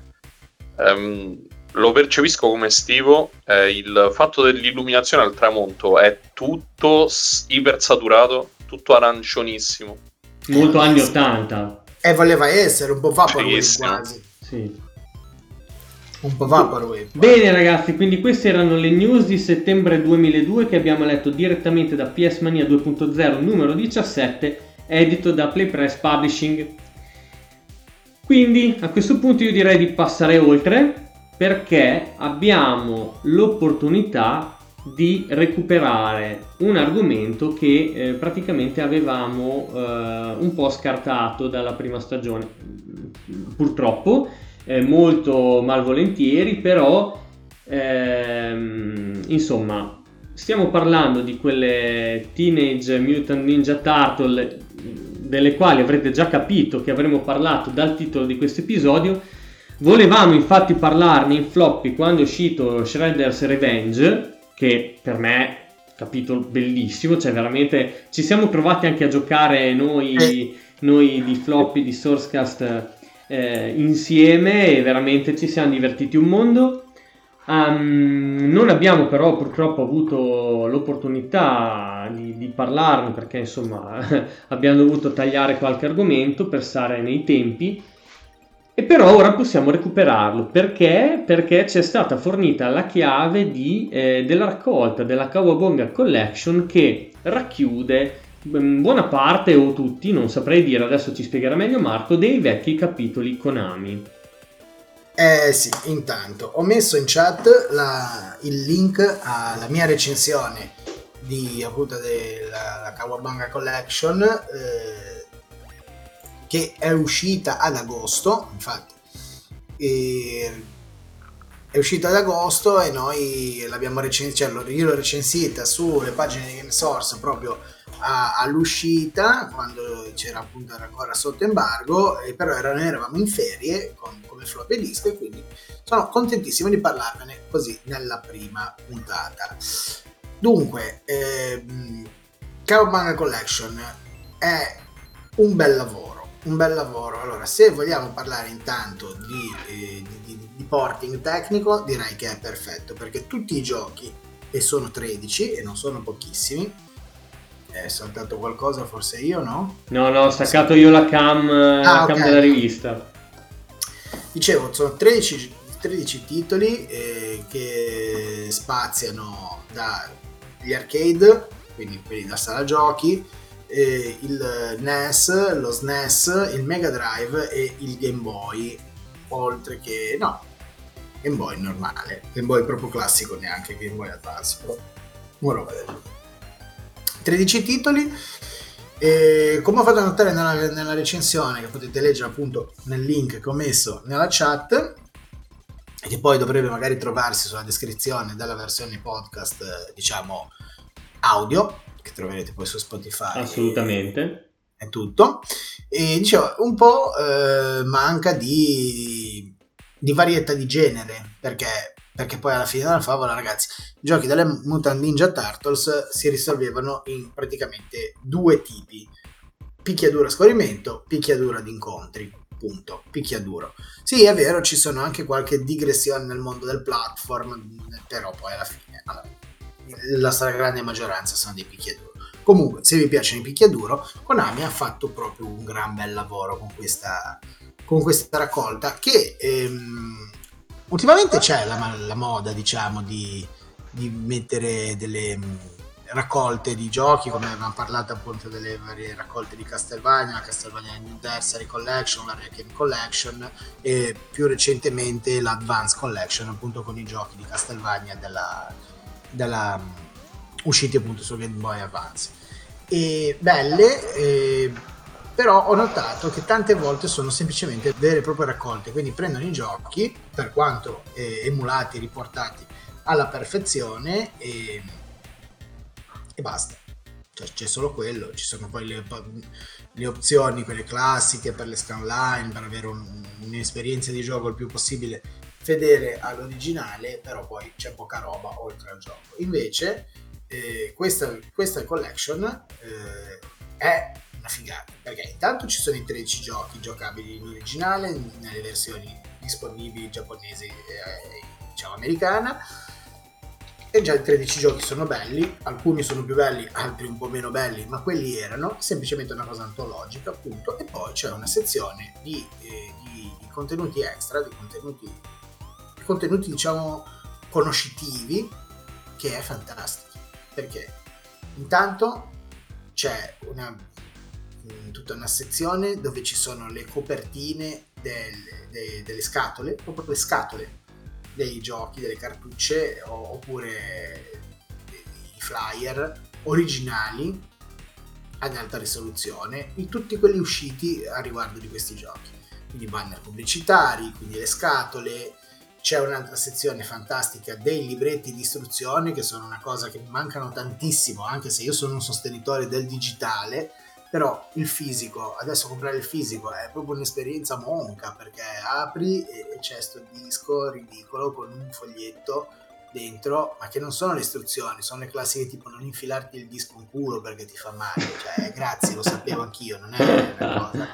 E invece una volta c'erano dei manuali belli, senza andare nelle esagerazioni allucinanti come quelli eh, di Microprose per, per- per- per i suoi simulatori o quelle cose lì, o, eh, oppure quelli di Ultima che mi ricordo erano dei libri bellissimi, sembravano dei manuali di Dungeons and Dragons con tanto di mappe in tessuto e robe del genere.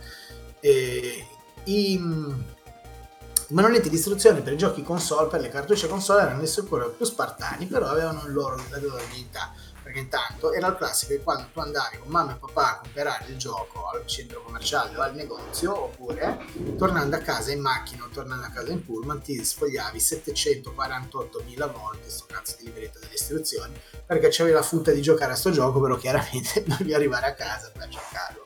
E quindi, eh, e quindi era una figata. E in Turtle Kawamame Collection ci sono tutti, tutti, tutti, tutti, tutti gli scan ad alta risoluzione di questi manualetti che poi sono anche funzionali perché poi ci sono anche riportate ovviamente le, le istruzioni e i consigli di gioco quindi una figata oltre a questo c'è un compendio incredibile sulle Mutant Turtles sulle Teenage Mutant Ninja Turtles con immagini originali bozzetti originali del fumetto cioè proprio cose cose Che che, esulano anche dai, da- da- dai videogiochi. Ehm, ci sono tutta la lista dei, dei cartoni che sono usciti con de- ovviamente non potevano rimettere gli episodi. Infatti quando ho visto stagione 1 stagione 2 stagione 3 dei, dei vari tipi di delle varie serie di cartoni ho detto ma che figata ci sono gli episodi no. Ci sono dei fotogrammi perché chiaramente anche probabilmente per questioni di, di licenze no, non avrebbero potuto però ci sono e lo stesso ci sono le prime pagine le copertine di tutti i fumetti che sono usciti tutte le serie di fumetti delle Turtles galleria dei personaggi, bozzetti vari e quant'altro. Sono quasi la, la- la cosa veramente mh, troppo base per essere, però tutto il resto di diciamo di, di materiali aggiuntivi è proprio una figata per chi ama le Turtles. Poi questi 13 giochi che vanno anche eh, da alcuni mh, alcuni titoli poco conosciuti perlomeno a me che sono sempre stato abbastanza un fans delle Turtles, però già per esempio tutta la serie su Game Boy, sul primo Game Boy non la conoscevo minimamente. Poi che ci sia Turtles in Times declinato praticamente in 258 milioni di versioni, per essere poi fondamentalmente quasi lo stesso gioco, che poi non era proprio vero che era lo stesso identico gioco perché cambiavano dei livelli, cambiavano delle cose, e però passa perché comunque quelli erano i giochi. E poi ci sono i giochi eh, ad incontri, tipo come quello che sta passando adesso, il B-Roll, eh, che ne avevo sentito parlare, ma sinceramente no. Non avevo mai eh, giocato uno e sono anche abbastanza belli. Cioè, nel senso, sempre il classico, il classico picchiadura di incontri in stile anni 90, in stile Street Fighter, insomma. Ci sta quei personaggi delle Turtles. E Eh quindi- sì. dico, C'è anche il primissimo titolo. Scusami. Come- No, no, vai, vai. No, vado nella raccolta, c'è il primissimo titolo che era Teenage Mutant Hero Turtles in Europa, perché me lo ricordo dai tempi del Commodore 64. Sì, sì, sì, sì, è- Che però qui in versione NES un gioco impossibile, no? Lo ricordo. Io l'avevo giocato da- sul computer di un amico, su Google 6, proprio 6, non so, qualcosa fosse. E, e ricordo che abbiamo imparato a bestemmiare forse su quel gioco lì perché cioè, è veramente impossibile. E- Sì, non essendoci le diagonali, poi è abbastanza eh, esatto, esatto. E, e il fatto che tu ci giochi adesso con un pad moderno eh, ti fa proprio girare il cazzo perché dici ma non perché non c'hai messo le diagonali? Perché no, l'esperienza è quella, cioè, nel, senso quello, quello l'ho, l'ho voluto e ora ci giochi. Eh, vedi, ci giochi.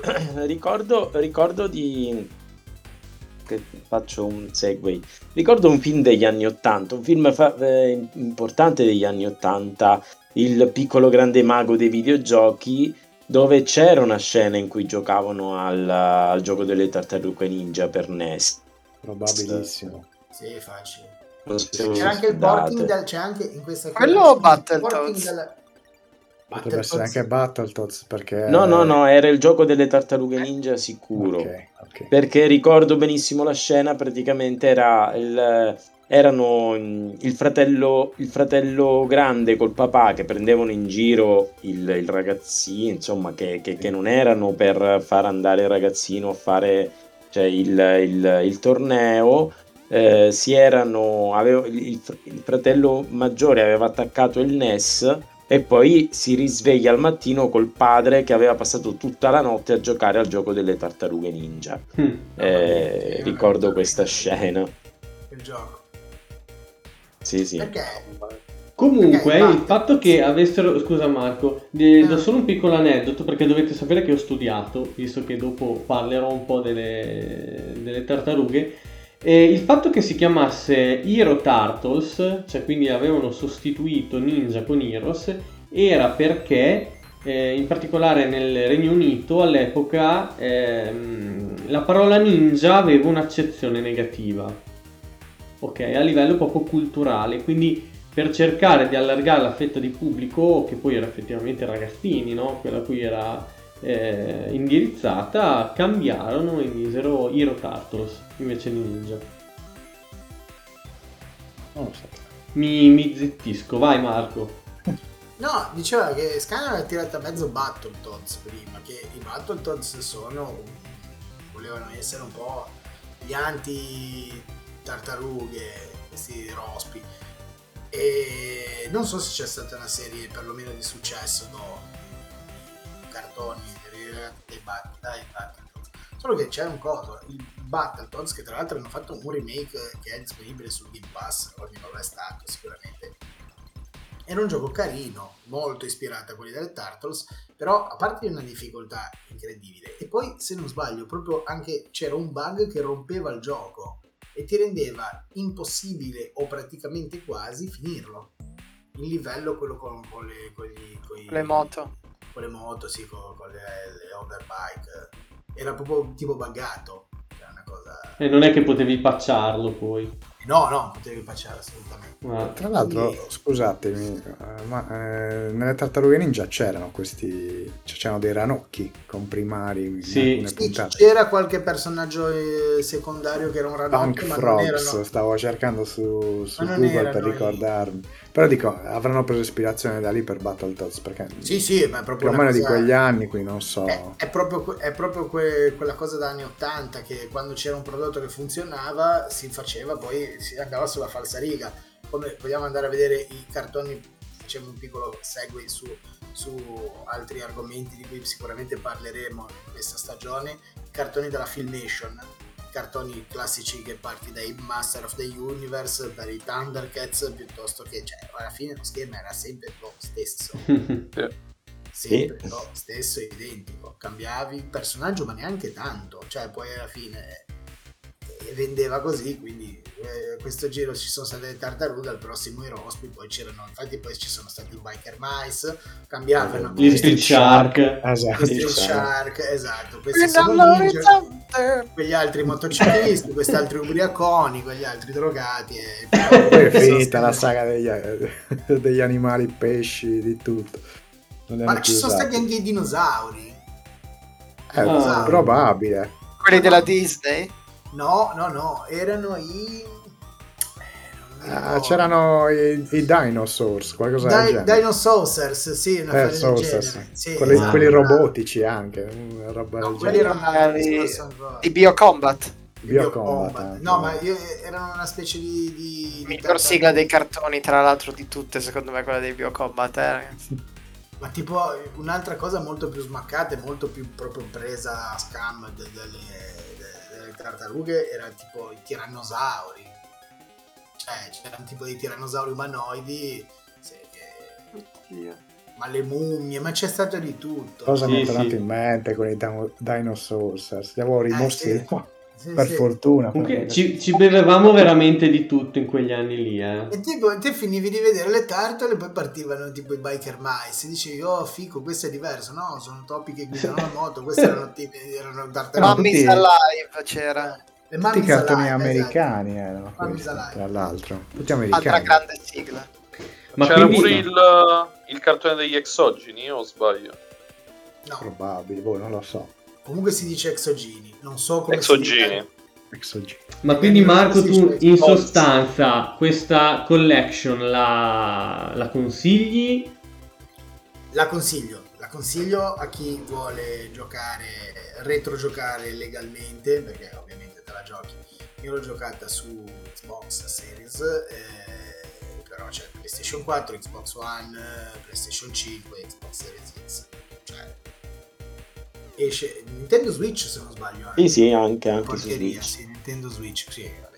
Madonna, mi sta prendendo una voglia di giocarli già solo per quelli del NES che hanno una grafica. Cioè, Bello, non lo so, poi se tu vai a, bella. a agire sulle scanline, su tutti i filtri, tutte le cose, hai proprio l'esperienza di gioco. È bellissima. Cioè, sì, Ma sì. Bene, approfondiamo bene. su queste, su queste tartarughe, dai.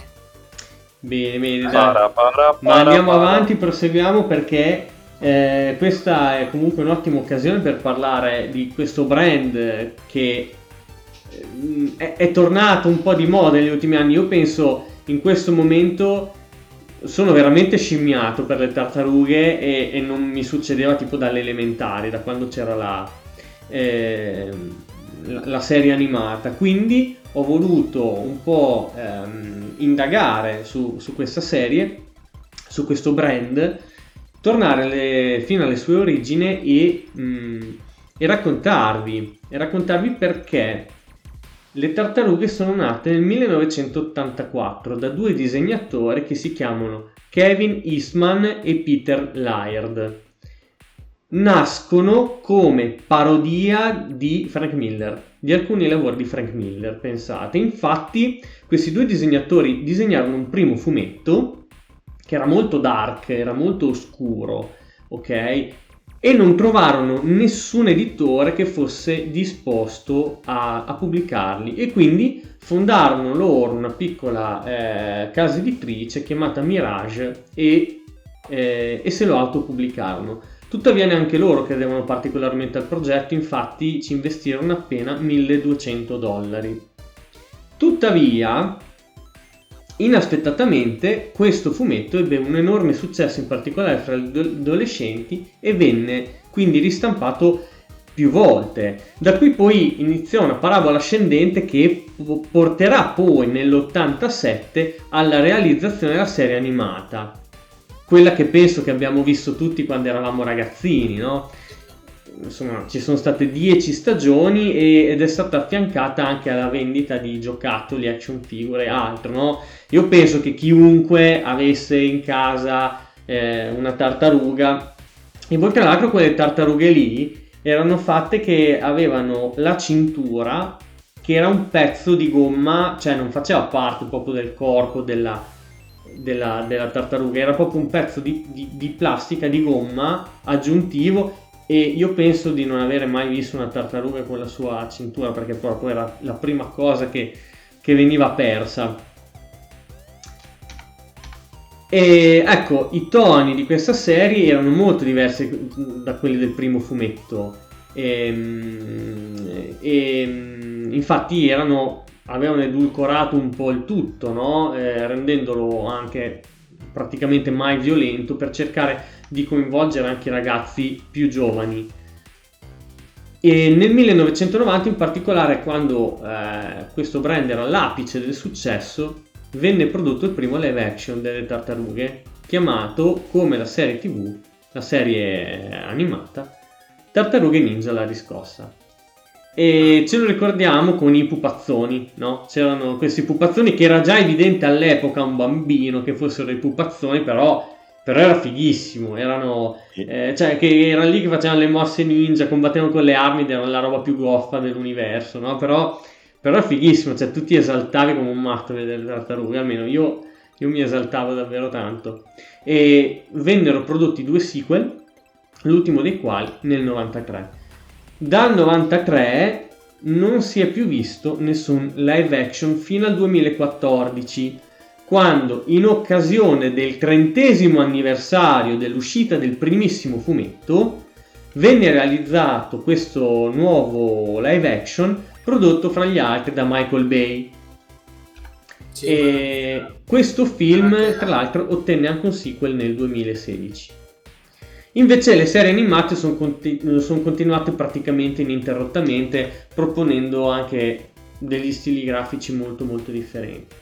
Tra l'altro, un paio di piccole curiosità, nel 97 venne creata una serie tv live action delle tartarughe che ebbe una sola stagione e fu un flop terrificante, nella quale per la prima e unica volta compare la, pri- la quinta tartaruga, ok? La quinta tartaruga che è di colore azzurro ed è donna. e c'ha un nome che non c'entra assolutamente niente con, eh, con, con, gli altri, perché se gli altri quattro sono in linea comunque con degli artisti rinascimentali italiani, questa quinta tartaruga donna si chiama Venus de Milo. Comunque non, si, di Milo. Non, non, è, mai, non è mai più eh, comparso questo personaggio. In più... Eh, scusa, è un collegamento a Botticelli? Eh, può darsi, è probabile. Eh, no, la Venere di Milo, Milo eh, era un, uno scultore greco.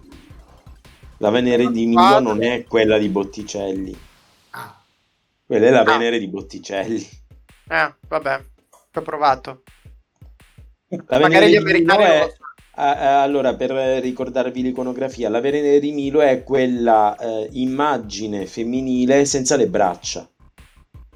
Mm. Quel, quella, quella, scultura greca che è questa immagine femminile con questi panneggi che fanno vedere un po' il, il busto della donna, il corpo della donna, ma senza le braccia. Quella è la Venere di Milo. Ok. È al Louvre, l'ho anche vista, ma... È al Louvre, sì. Però...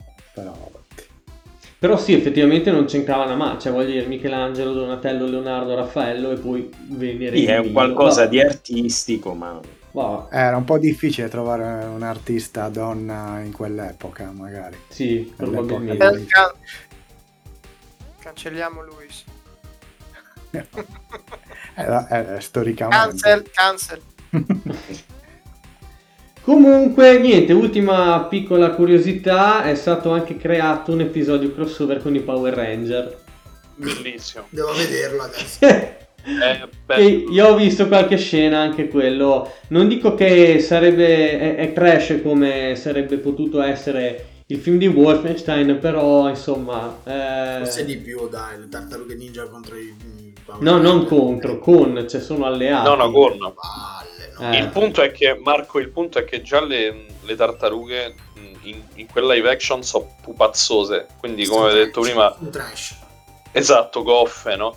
Tipo Power Ranger cioè, sempre tutte quelle mossette, tipo i salti, i salti all'indietro, i caprioli, tutte queste mossette così. Poi so. dicono degli italiani che gesticolano. cioè, sono trashissime, però fa ride come live action.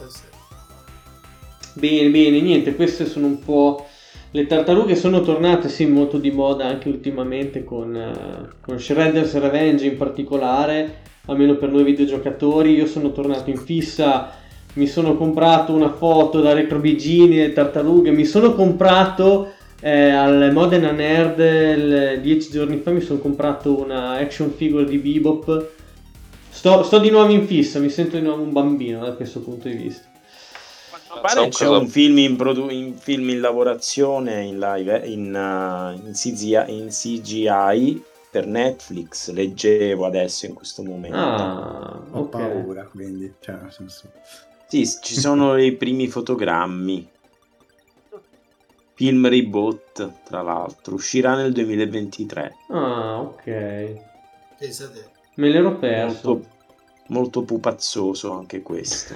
Bello, proprio lo stile arcaico. Diciamo. Comunque sì, sono sì, proprio lo stile belle. pupazzoso. Niente da fare. Molto bene, ragazzi, avete qualcosa da aggiungere? No, no film, gli ultimi film voi li avete visti? Io Il primo no. dei due ed era a parte Megan Fox una merda fuori dai sensi. Sì, anche le tartarughe sono completamente diverse. Cioè... Sì, sembra di vedere dei rapper cioè adesso. Cioè... Ricorderei soltanto la, la, la, sigla che citavo prima, quella remixata da Gabri Ponte. Ah, eh, cosa? Sì, c'è stata una sigla tipo a inizi 2000 di una, di una versione de, delle, delle Tartarughe Ninja che era talmente edgy che anche in italiano credo si chiamassero, cioè si chiamavano Ninja Turtles, quindi era in inglese, perché sai, a quei tempi tutto doveva essere figo. E tipo la sigla faceva tipo Con noi ci sono quattro tartarughe ninja che... Ma è cantata da Giorgio Vanni? No, no, è cantata da tipo un gruppo indie jazz, qualcosa del genere. Ed è, è, tipo una roba proprio. Se senti Gabri Ponte si riconosce immediatamente. Eh, guarda, ascoltatevelo dopo. Per me è il top, però capisco non sia per tutti. No, la vado a cercare, magari la mettiamo anche nella descrizione dell'episodio, dai. Si fa, C'è Raffaello, vero mago dei roller. Una cosa del genere. Ma- È veramente, cioè, figlia dei suoi tempi, direi. Che è un mago coi roller. Sì, una cosa del genere. Adesso non mi ricordo il testo esatto, però. Però sì, il top.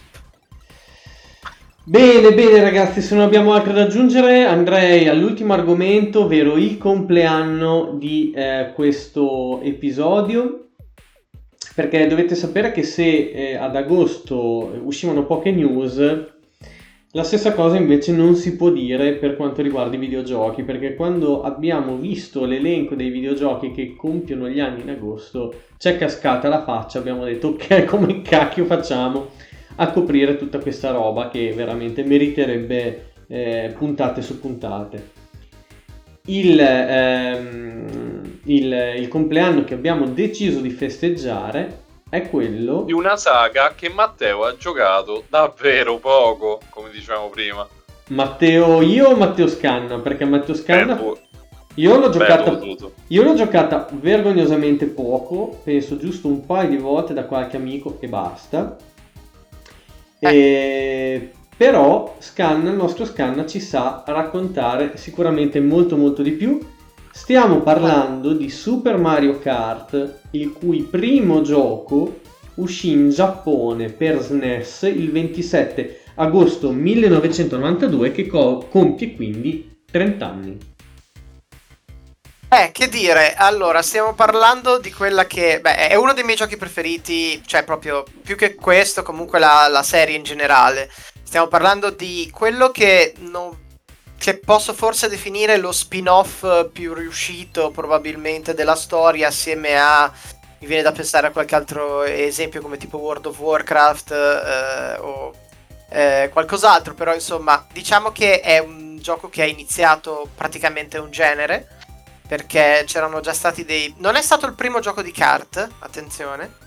Eh, c'era stato qualcos'altro negli anni 80, ma è stato il primo gioco di kart con questa concezione del gioco di kart un po' giocattoloso tra personaggi un po' super deformed oppure cartuneschi. Ed è stato sicuramente il primo che ha aggiunto le armi eh, e quindi un gioco di kart, diciamo di combattimento di kart. Ehm, è il titolo, il quarto più venduto sul, um, nella storia di Super Nintendo. Ehm, parliamo di, eh, ce l'ho scritto qualche parte, 8 milioni di copie. Ehm, 8 milioni di copie che all'epoca era un numero decisamente importante Eh sì. soprattutto per quello che partì come eh, non il primo vero racer della storia di Nintendo. Perché eh, il primo vero racer, diciamo, importante di Nintendo arrivò eh, un anno prima, che era Salvo. F-Zero. Bravissimo, bravissimo. F-Zero. Esatto, F-Zero eh, arrivò e fu un discreto successo anche perché ehm, ci furono dietro delle ragioni tecnologiche, perché Nintendo portò un'innovazione appunto... Il chip Super FX. No, si chiama il chip, il chip scu- scusami se non, non voglio correggerti, però il chip FX è quello di, di Star Fox, che è Sì. stato costruito da un paio di eh, ingegneri, tra l'altro americani, che vennero chiamati eh, da Nintendo in Giappone per, per finire lo sviluppo. Qui si sta parlando del Mode 7, Esatto. che è precedente. E il Mode 7 è stato utilizzato in tantissimi giochi, anche per muovere, per muovere praticamente gli elementi in parallasse ed è stato, è stato utilizzato anche da Castlevania, da giochi di Batman. ehm, e il, però il vero, il vero grande vantaggio di questo chip era similmente a quanto accade con quello FX. eh, di praticamente simulare le tre dimensioni su una console, a- o quantomeno la profondità su una console a due dimensioni. E in questo caso, e soprattutto in quello di F0, che graficamente, se vogliamo, è anche più impressionante, forse anche al giorno d'oggi, di- eh, soprattutto per la velocità eh, di Super Mario Kart, fece la differenza e creò tutta una serie di giochi diversi che si sono poi sviluppati negli anni. Eh, diciamo che l'idea di Nintendo fu all'epoca di abbiamo portato il racing sulla nostra console, ora vogliamo portare il racing multiplayer sulla nostra console. E quindi eh, misero eh, un piccolo team a, ehm, a sviluppare un prototipo che inizialmente non vedeva incluso Mario. Mario venne aggiunto soltanto eh, in seguito. Fu, fu, sviluppato questo gioco per, ehm, per qualche mese con un semplice personaggio non meglio identificato che vestiva una salopette, eh, che quindi insomma sì, c'è una famosa frase di Miyamoto che disse questo ingegnere che l'aveva iniziato a costruire secondo noi voleva praticamente darci l'idea che questo poteva diventare un gioco di Mario perché se metti uno con una salopette su eh, in quei tempi Nintendo non è che ce n'erano tanti. Ehm, quindi ho toccato a... e quindi questo, questo, titolo multiplayer dedicato più alle famiglie dopo prese eh, insomma andò sotto l'egida sotto il, il brand di Mario e diventò il clamoroso successo che conosciamo Ehm, il gioco è prodotto da Miyamoto, non posso dire che sia proprio una sua invenzione come tantissimi altri eh, titoli dell'epoca. Eh, diciamo un altro degli elementi che è stata ed è ancora dentro, a, a Mario Kart, dentro i progetti di Mario Kart è il famosissimo per chi segue Nintendo anche eh, Hideki Konno. Eh, Hideki Konno è un altro personaggio incredibile di quegli anni, magari un nome passato un pochino più sotto traccia rispetto ai Tezuka, agli Aonuma e ai Miyamoto, però un altro grande nome della Nintendo di quegli anni che poi ha avuto anche il suo spazio per continuare a dirigere giochi e uno dei più conosciuti è Luigi's Mansion per, per, che uscì qualche anno dopo. Ehm, insomma, per quanto riguarda Super Mario Kart, difficile... Ehm, cioè, non ha quasi bisogno di presentazioni perché la cosa più incredibile che secondo me porta la legacy di Mario, Super Mario Kart è il fatto che 30 anni dopo stiamo qui giocando ai seguiti di Super Mario Kart e il gameplay non è cambiato di una virgola. Mm. È sempre identico o quasi, insomma, portato ai tempi moderni, ma stiamo parlando delle stesse armi, stiamo parlando di qualche personaggio in più, di piste più complesse.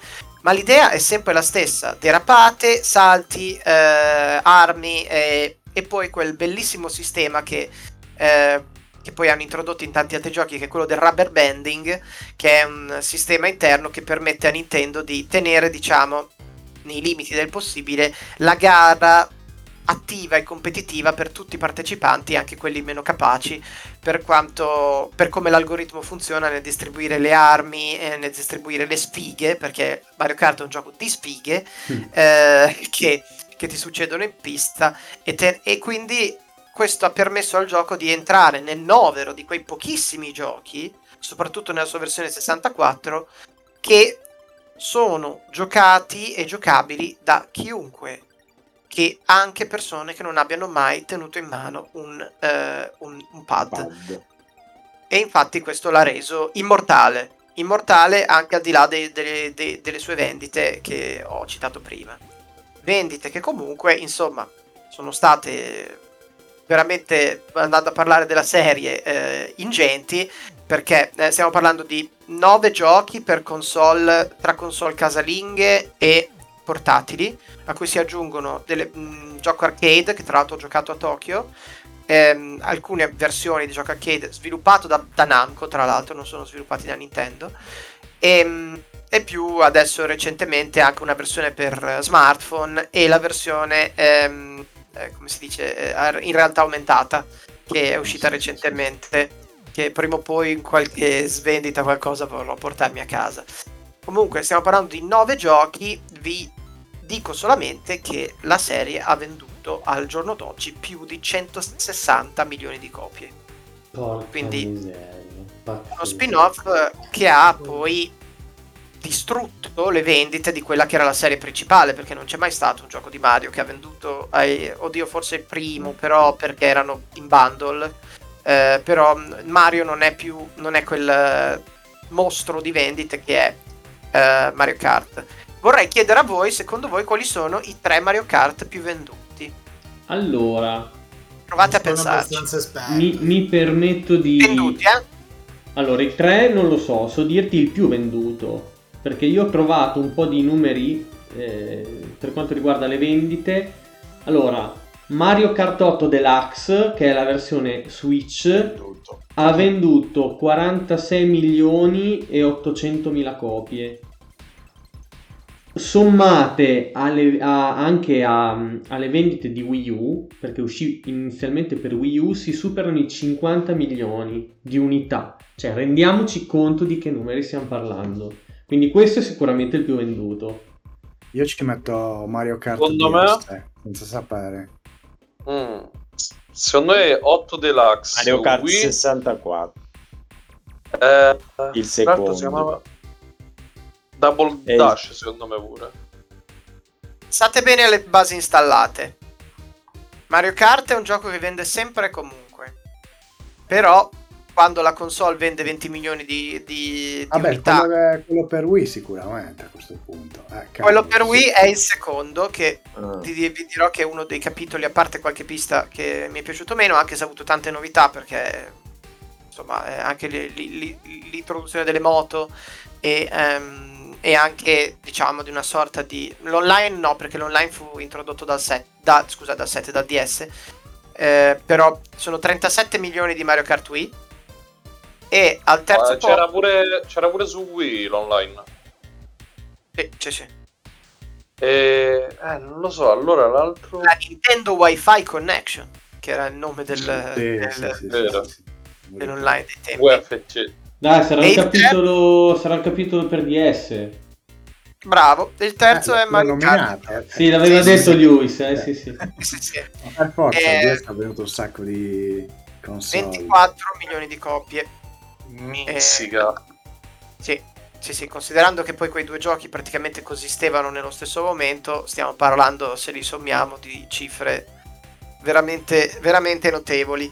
E mh, nulla, eh, diciamo che appunto, come detto, uno degli spin-off importanti della storia, anche se volendo possiamo considerare Mario uno spin-off di Donkey Kong, quindi Sì, se vogliamo, se vogliamo questo ehm, volevo chiedervi qual è il vostro per chi li ha giocati insomma eh, quali- qual è il vostro Mario Kart preferito poi vi racconto un, un paio di brevi piccoli aneddoti eh, che ho io sulla serie perché io la adoro veramente tantissimo e quindi ne ho vissute tante con, con Mario Kart Mm. Ah. Io, io ho rotto quello per il Super Nintendo, cioè quanto ci ho giocato con mio fratello, veramente, cioè era una roba impressionante. Quanto ho giocato a quel gioco, cioè perché ricordiamoci che a quell'epoca io ero un bambino povero, avevo due giochi.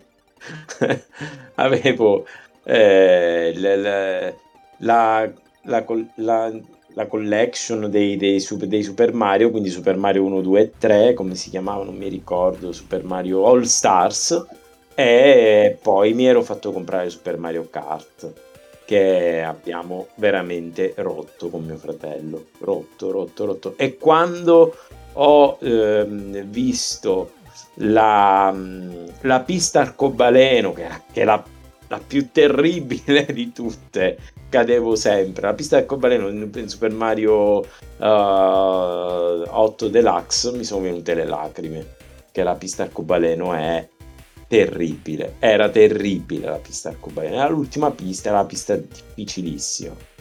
Sì, io l'ho rotto quel gioco lì, veramente. Eh, be- belli, era belli. Poi gio- era veramente bello giocare a Super Mario Kart eh, a quell'epoca. Alla- a- avevo 12 anni, 12-13 anni, 1992-93. Era quel periodo.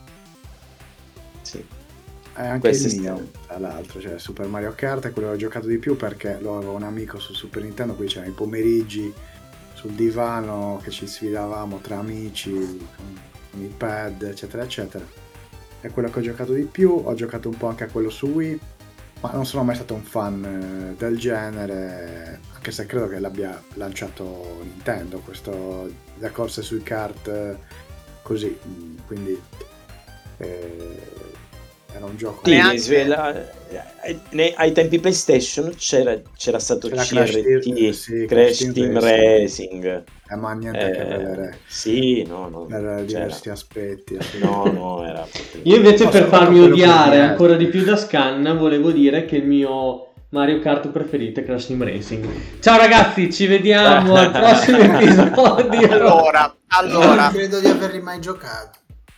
Se No, vogliamo ma è dire una bello, cosa- giocarli, è bello giocarli con gli amici. Sì. Ultimamente, per dire, per riprendere un po' le cose che diceva Scanna, eh, ho portato la Switch a casa di amici per mangiare una pizza e abbiamo giocato in, uh, eravamo in, in, quattro, in, in, in quattro fino, si può giocare fino in quattro in split screen, giocavamo in quattro, anche delle ragazze che non avevano mai tenuto un pad in mano e ci siamo divertiti come matti, cioè veramente un gioco che tu lo porti in giro con la, con la Switch, attacchi la Switch a un televisore e, e chiunque veramente può giocare e si diverte, ci, ci si diverte tutti.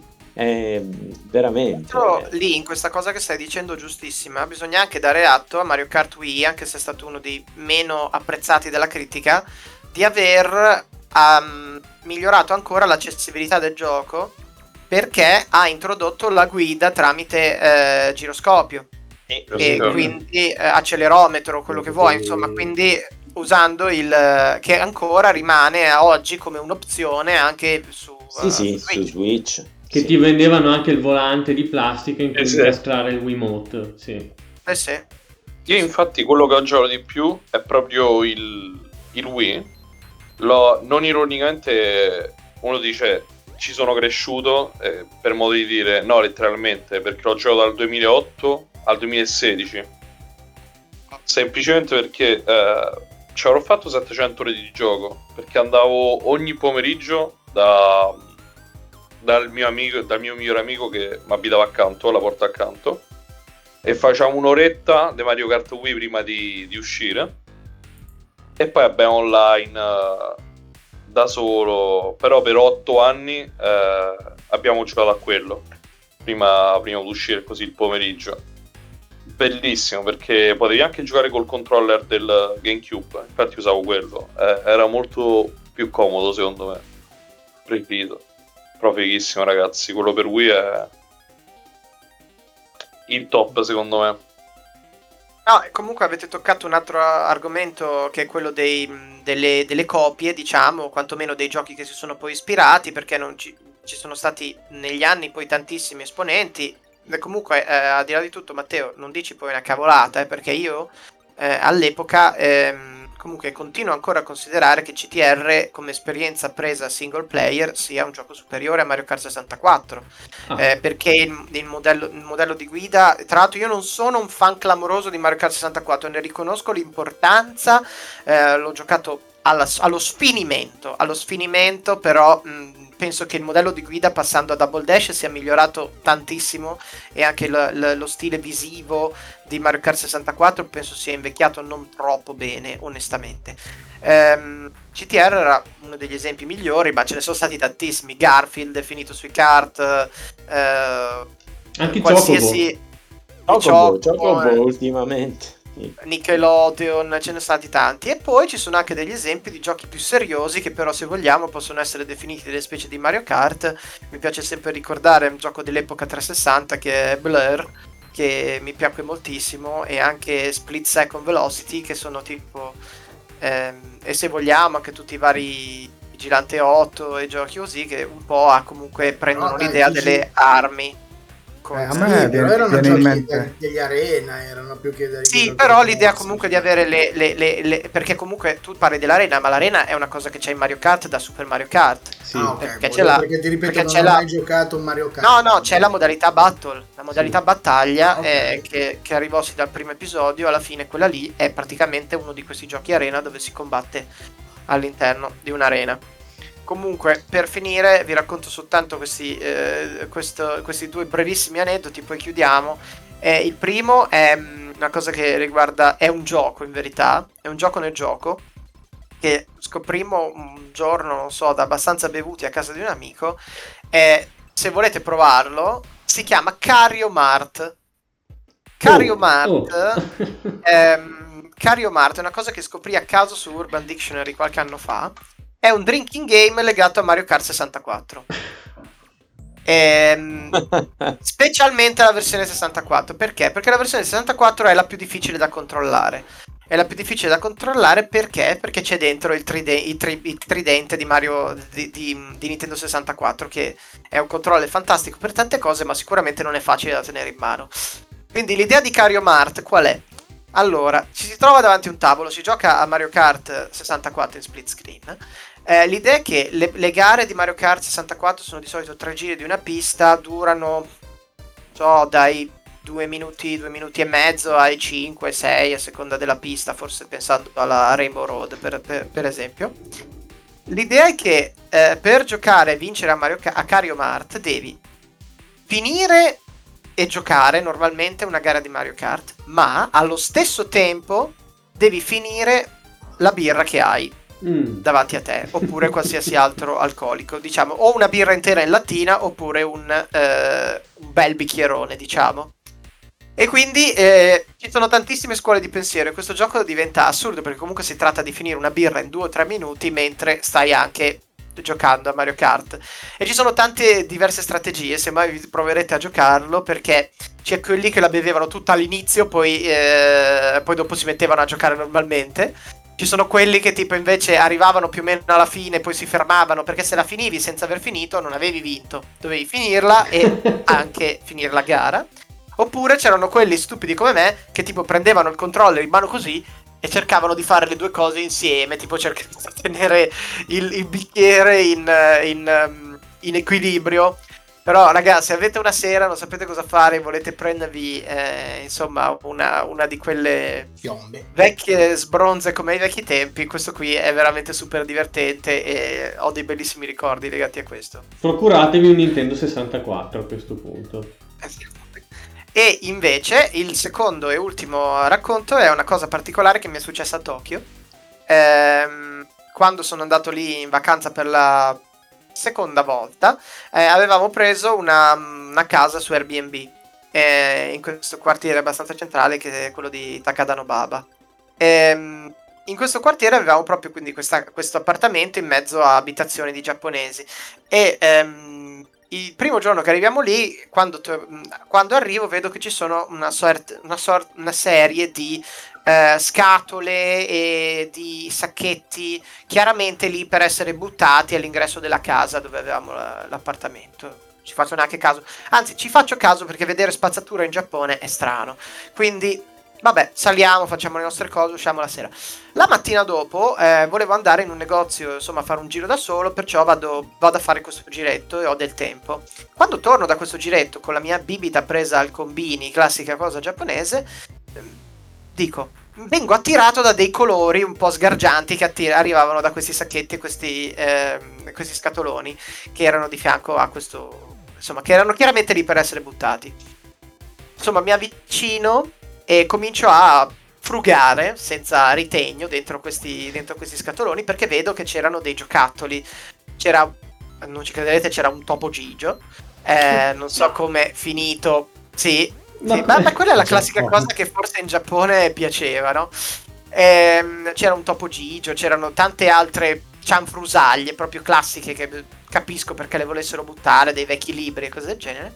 Poi vado ancora un po' più a fondo e traggo 5 5 peluche originali degli anni 90 di Super Mario, inclusi 3 kart Bello. di Super Mario Kart originale del 93 con tanto di etichetta che dice Super Mario Kart No. 1993 Un tesoro. Uno- e uno di Peach, uno di Koopa e non mi ricordo qual è il terzo, incluso anche uno Yoshi che gli usciva la lingua e, un- e uno, e il Mario quello vestito con la versione tipo da, da Koopa Brothers, Hammer Bros, eh, con, il- con il martello.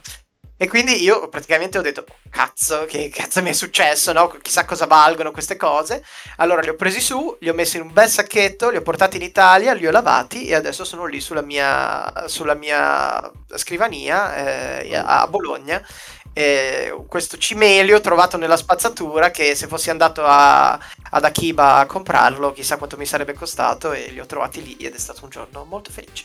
Ma non ci credo, Vabbè, pensa. Pensa quanto è assurdo dei pupazzi E qual è il di valore? peluche che hanno fatto il giro. Qual è il valore?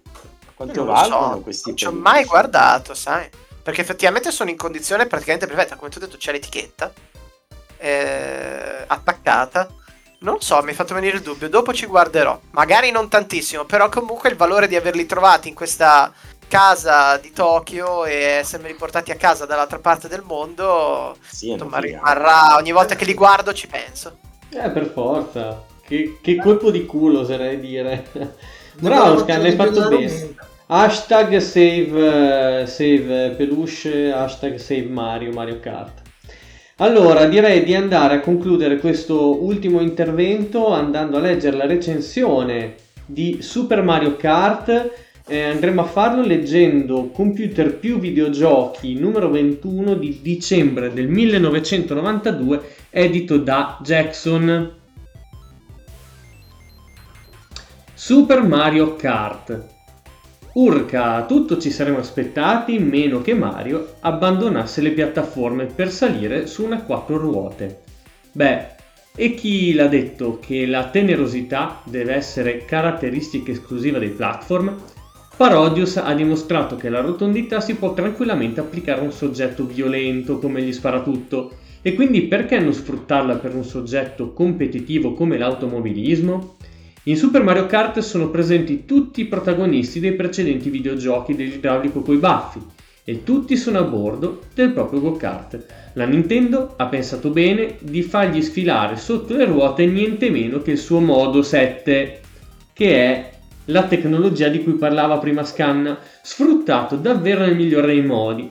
Sottoposti al trattamento rotazionale sono piste fangose, isolotti, pavè, asfalto e altro ancora. Come dite, che differenza c'è con i soliti giochi di guida? Ma l'oggettistica nascosta in alcune piastrelle sorridenti, tutta da sfruttare a discapito degli avversari. Oggetti del desiderio. Come poteva mancare l'oggettistica nascosta in un gioco di Mario? Non poteva, infatti appena passerete sopra una piastrella smile inizierà a sfilare una passerella velocissima di oggetti che dovrete stoppare con il tasto A. A quel punto l'oggetto selezionato sarà attivabile premendo di nuovo il tasto A e rientrerà sicuramente nel seguente elenco. Guscio verde, una volta lanciato, se va a bersaglio, intontisce le sue vittime. Guscio rosso, idem come sopra, però è a ricerca di calore. Buccia di banana da, la- da lasciarsi dietro, sperando che qualcuno ci scivoli. Attenti a non farlo voi stessi.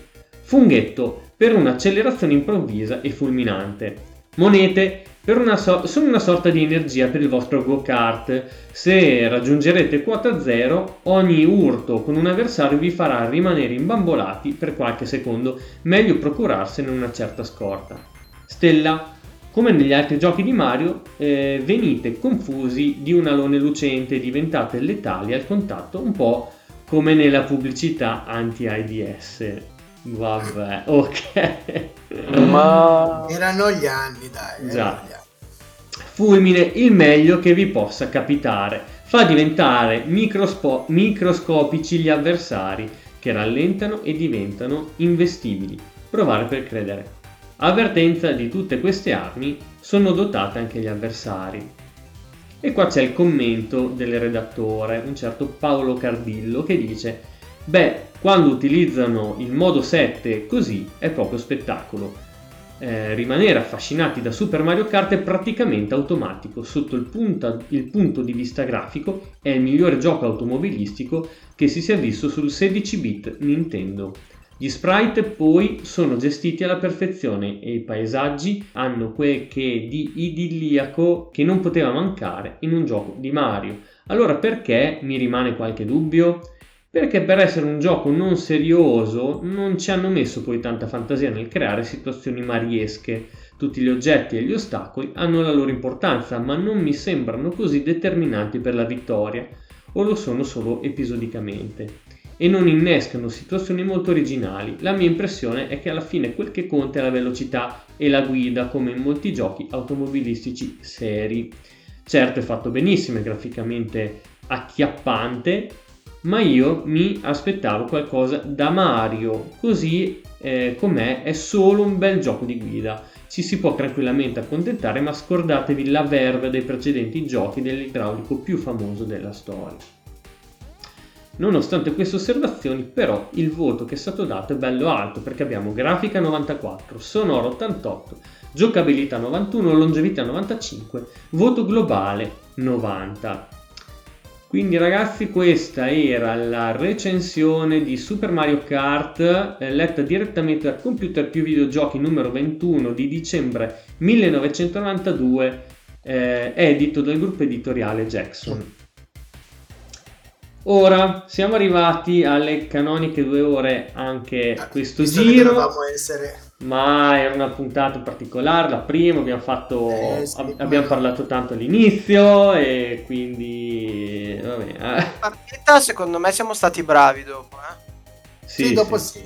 Dopo l'introduzione, Dai, possiamo farcela la prossima volta. Ah, Sì, sì, sì, dai, sono fiducioso, bene. Ottimo, allora ragazzi, quindi noi torneremo live fra due settimane, come avevamo detto, quindi torneremo live il, eh, il 5 eh, ottobre, Eh, avremo un ospite, avremo un ospite qui con noi per eh, parlare di un anniversario molto importante. E però noi ragazzi ci torneremo a trovare qui offline senza andare in diretta mercoledì prossimo. E avremo un altro ospite. E ovviamente tutto uscirà poi in versione podcast. assolutamente sì, quindi chi ascolta solo in audio non si perderà niente. Ehm, avremo un altro ospite, abbiamo deciso di fare la puntata offline con lui perché è una persona che abbiamo già ospitato, che quindi già conoscete dalla prima stagione. E, e appunto faremo una monografica, una bella monografica, insomma, che speriamo possa essere molto interessante. E io coglierei anche l'occasione per ricordare i nostri contatti social, visto che abbiamo un po' rilanciato la pagina Instagram. Marco, vuoi... Sì, allora la pagina Instagram, intanto eh, ovviamente non ve lo sto neanche a dire il, il podcast, cioè, lo trovate su Spotify, su Spreaker e su tutte le maggiori piattaforme di podcasting e poi cercate Floppy Disk Ita, faccio vedere, ecco qua, Floppy Disk Ita è la nostra pagina eh, la nostra pagina Instagram che l'abbiamo un po' ripresa dopo quest'estate cominciamo abbiamo fatto abbiamo fatto tra l'altro la bellissima grafica del televideo che ha fatto Luigi che è fantastica. Sì, esatto. Bravo abbiamo- Luis. bravissimo. Luis davvero fantastica.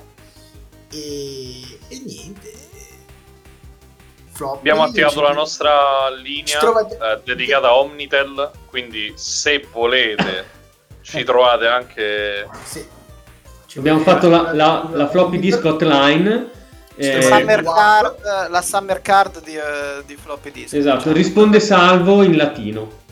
facciamo poi Al la, posto la di Mega card E poi potete fare la le Christmas suonerie card. cantate da Scanna, dai. Esatto, esatto, esatto. Ricantare tutte le canzoni di Cher eh, del... Sappiate inoltre che eh, floppy disk, tutte le incarnazioni di floppy disk sono anche disponibili sul vostro WAP, quindi questa nuova tecnologia Esatto. del- eh, wow. dell'internet sul vostro telefono portatile. e- Adesso, ragazzi, que- la puntata, l'ultima puntata è questa un circolo perfetto. Vi abbiamo salutato con le suonerie per telefono. eh, abbiamo detto una Anche questa volta. telefono. Bene, bene ragazzi, ottimo. Quindi un saluto a tutti, grazie per averci seguito. Un saluto da eh, Marco, da Mirko, Scanna, Luis e Salvo e anche dal vostro Matteo. Ci risentiamo presto ragazzi. Lo diciamo ancora tipo retro gaming in questa stagione? Perché no?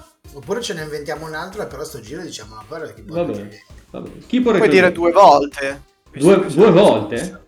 La seconda stagione, due volte. Keep, Che però non on, salutiamo on, più retro come la regina gaming. questa volta. Bravo, esatto. Keep, keep on, on retro gaming, retro gaming.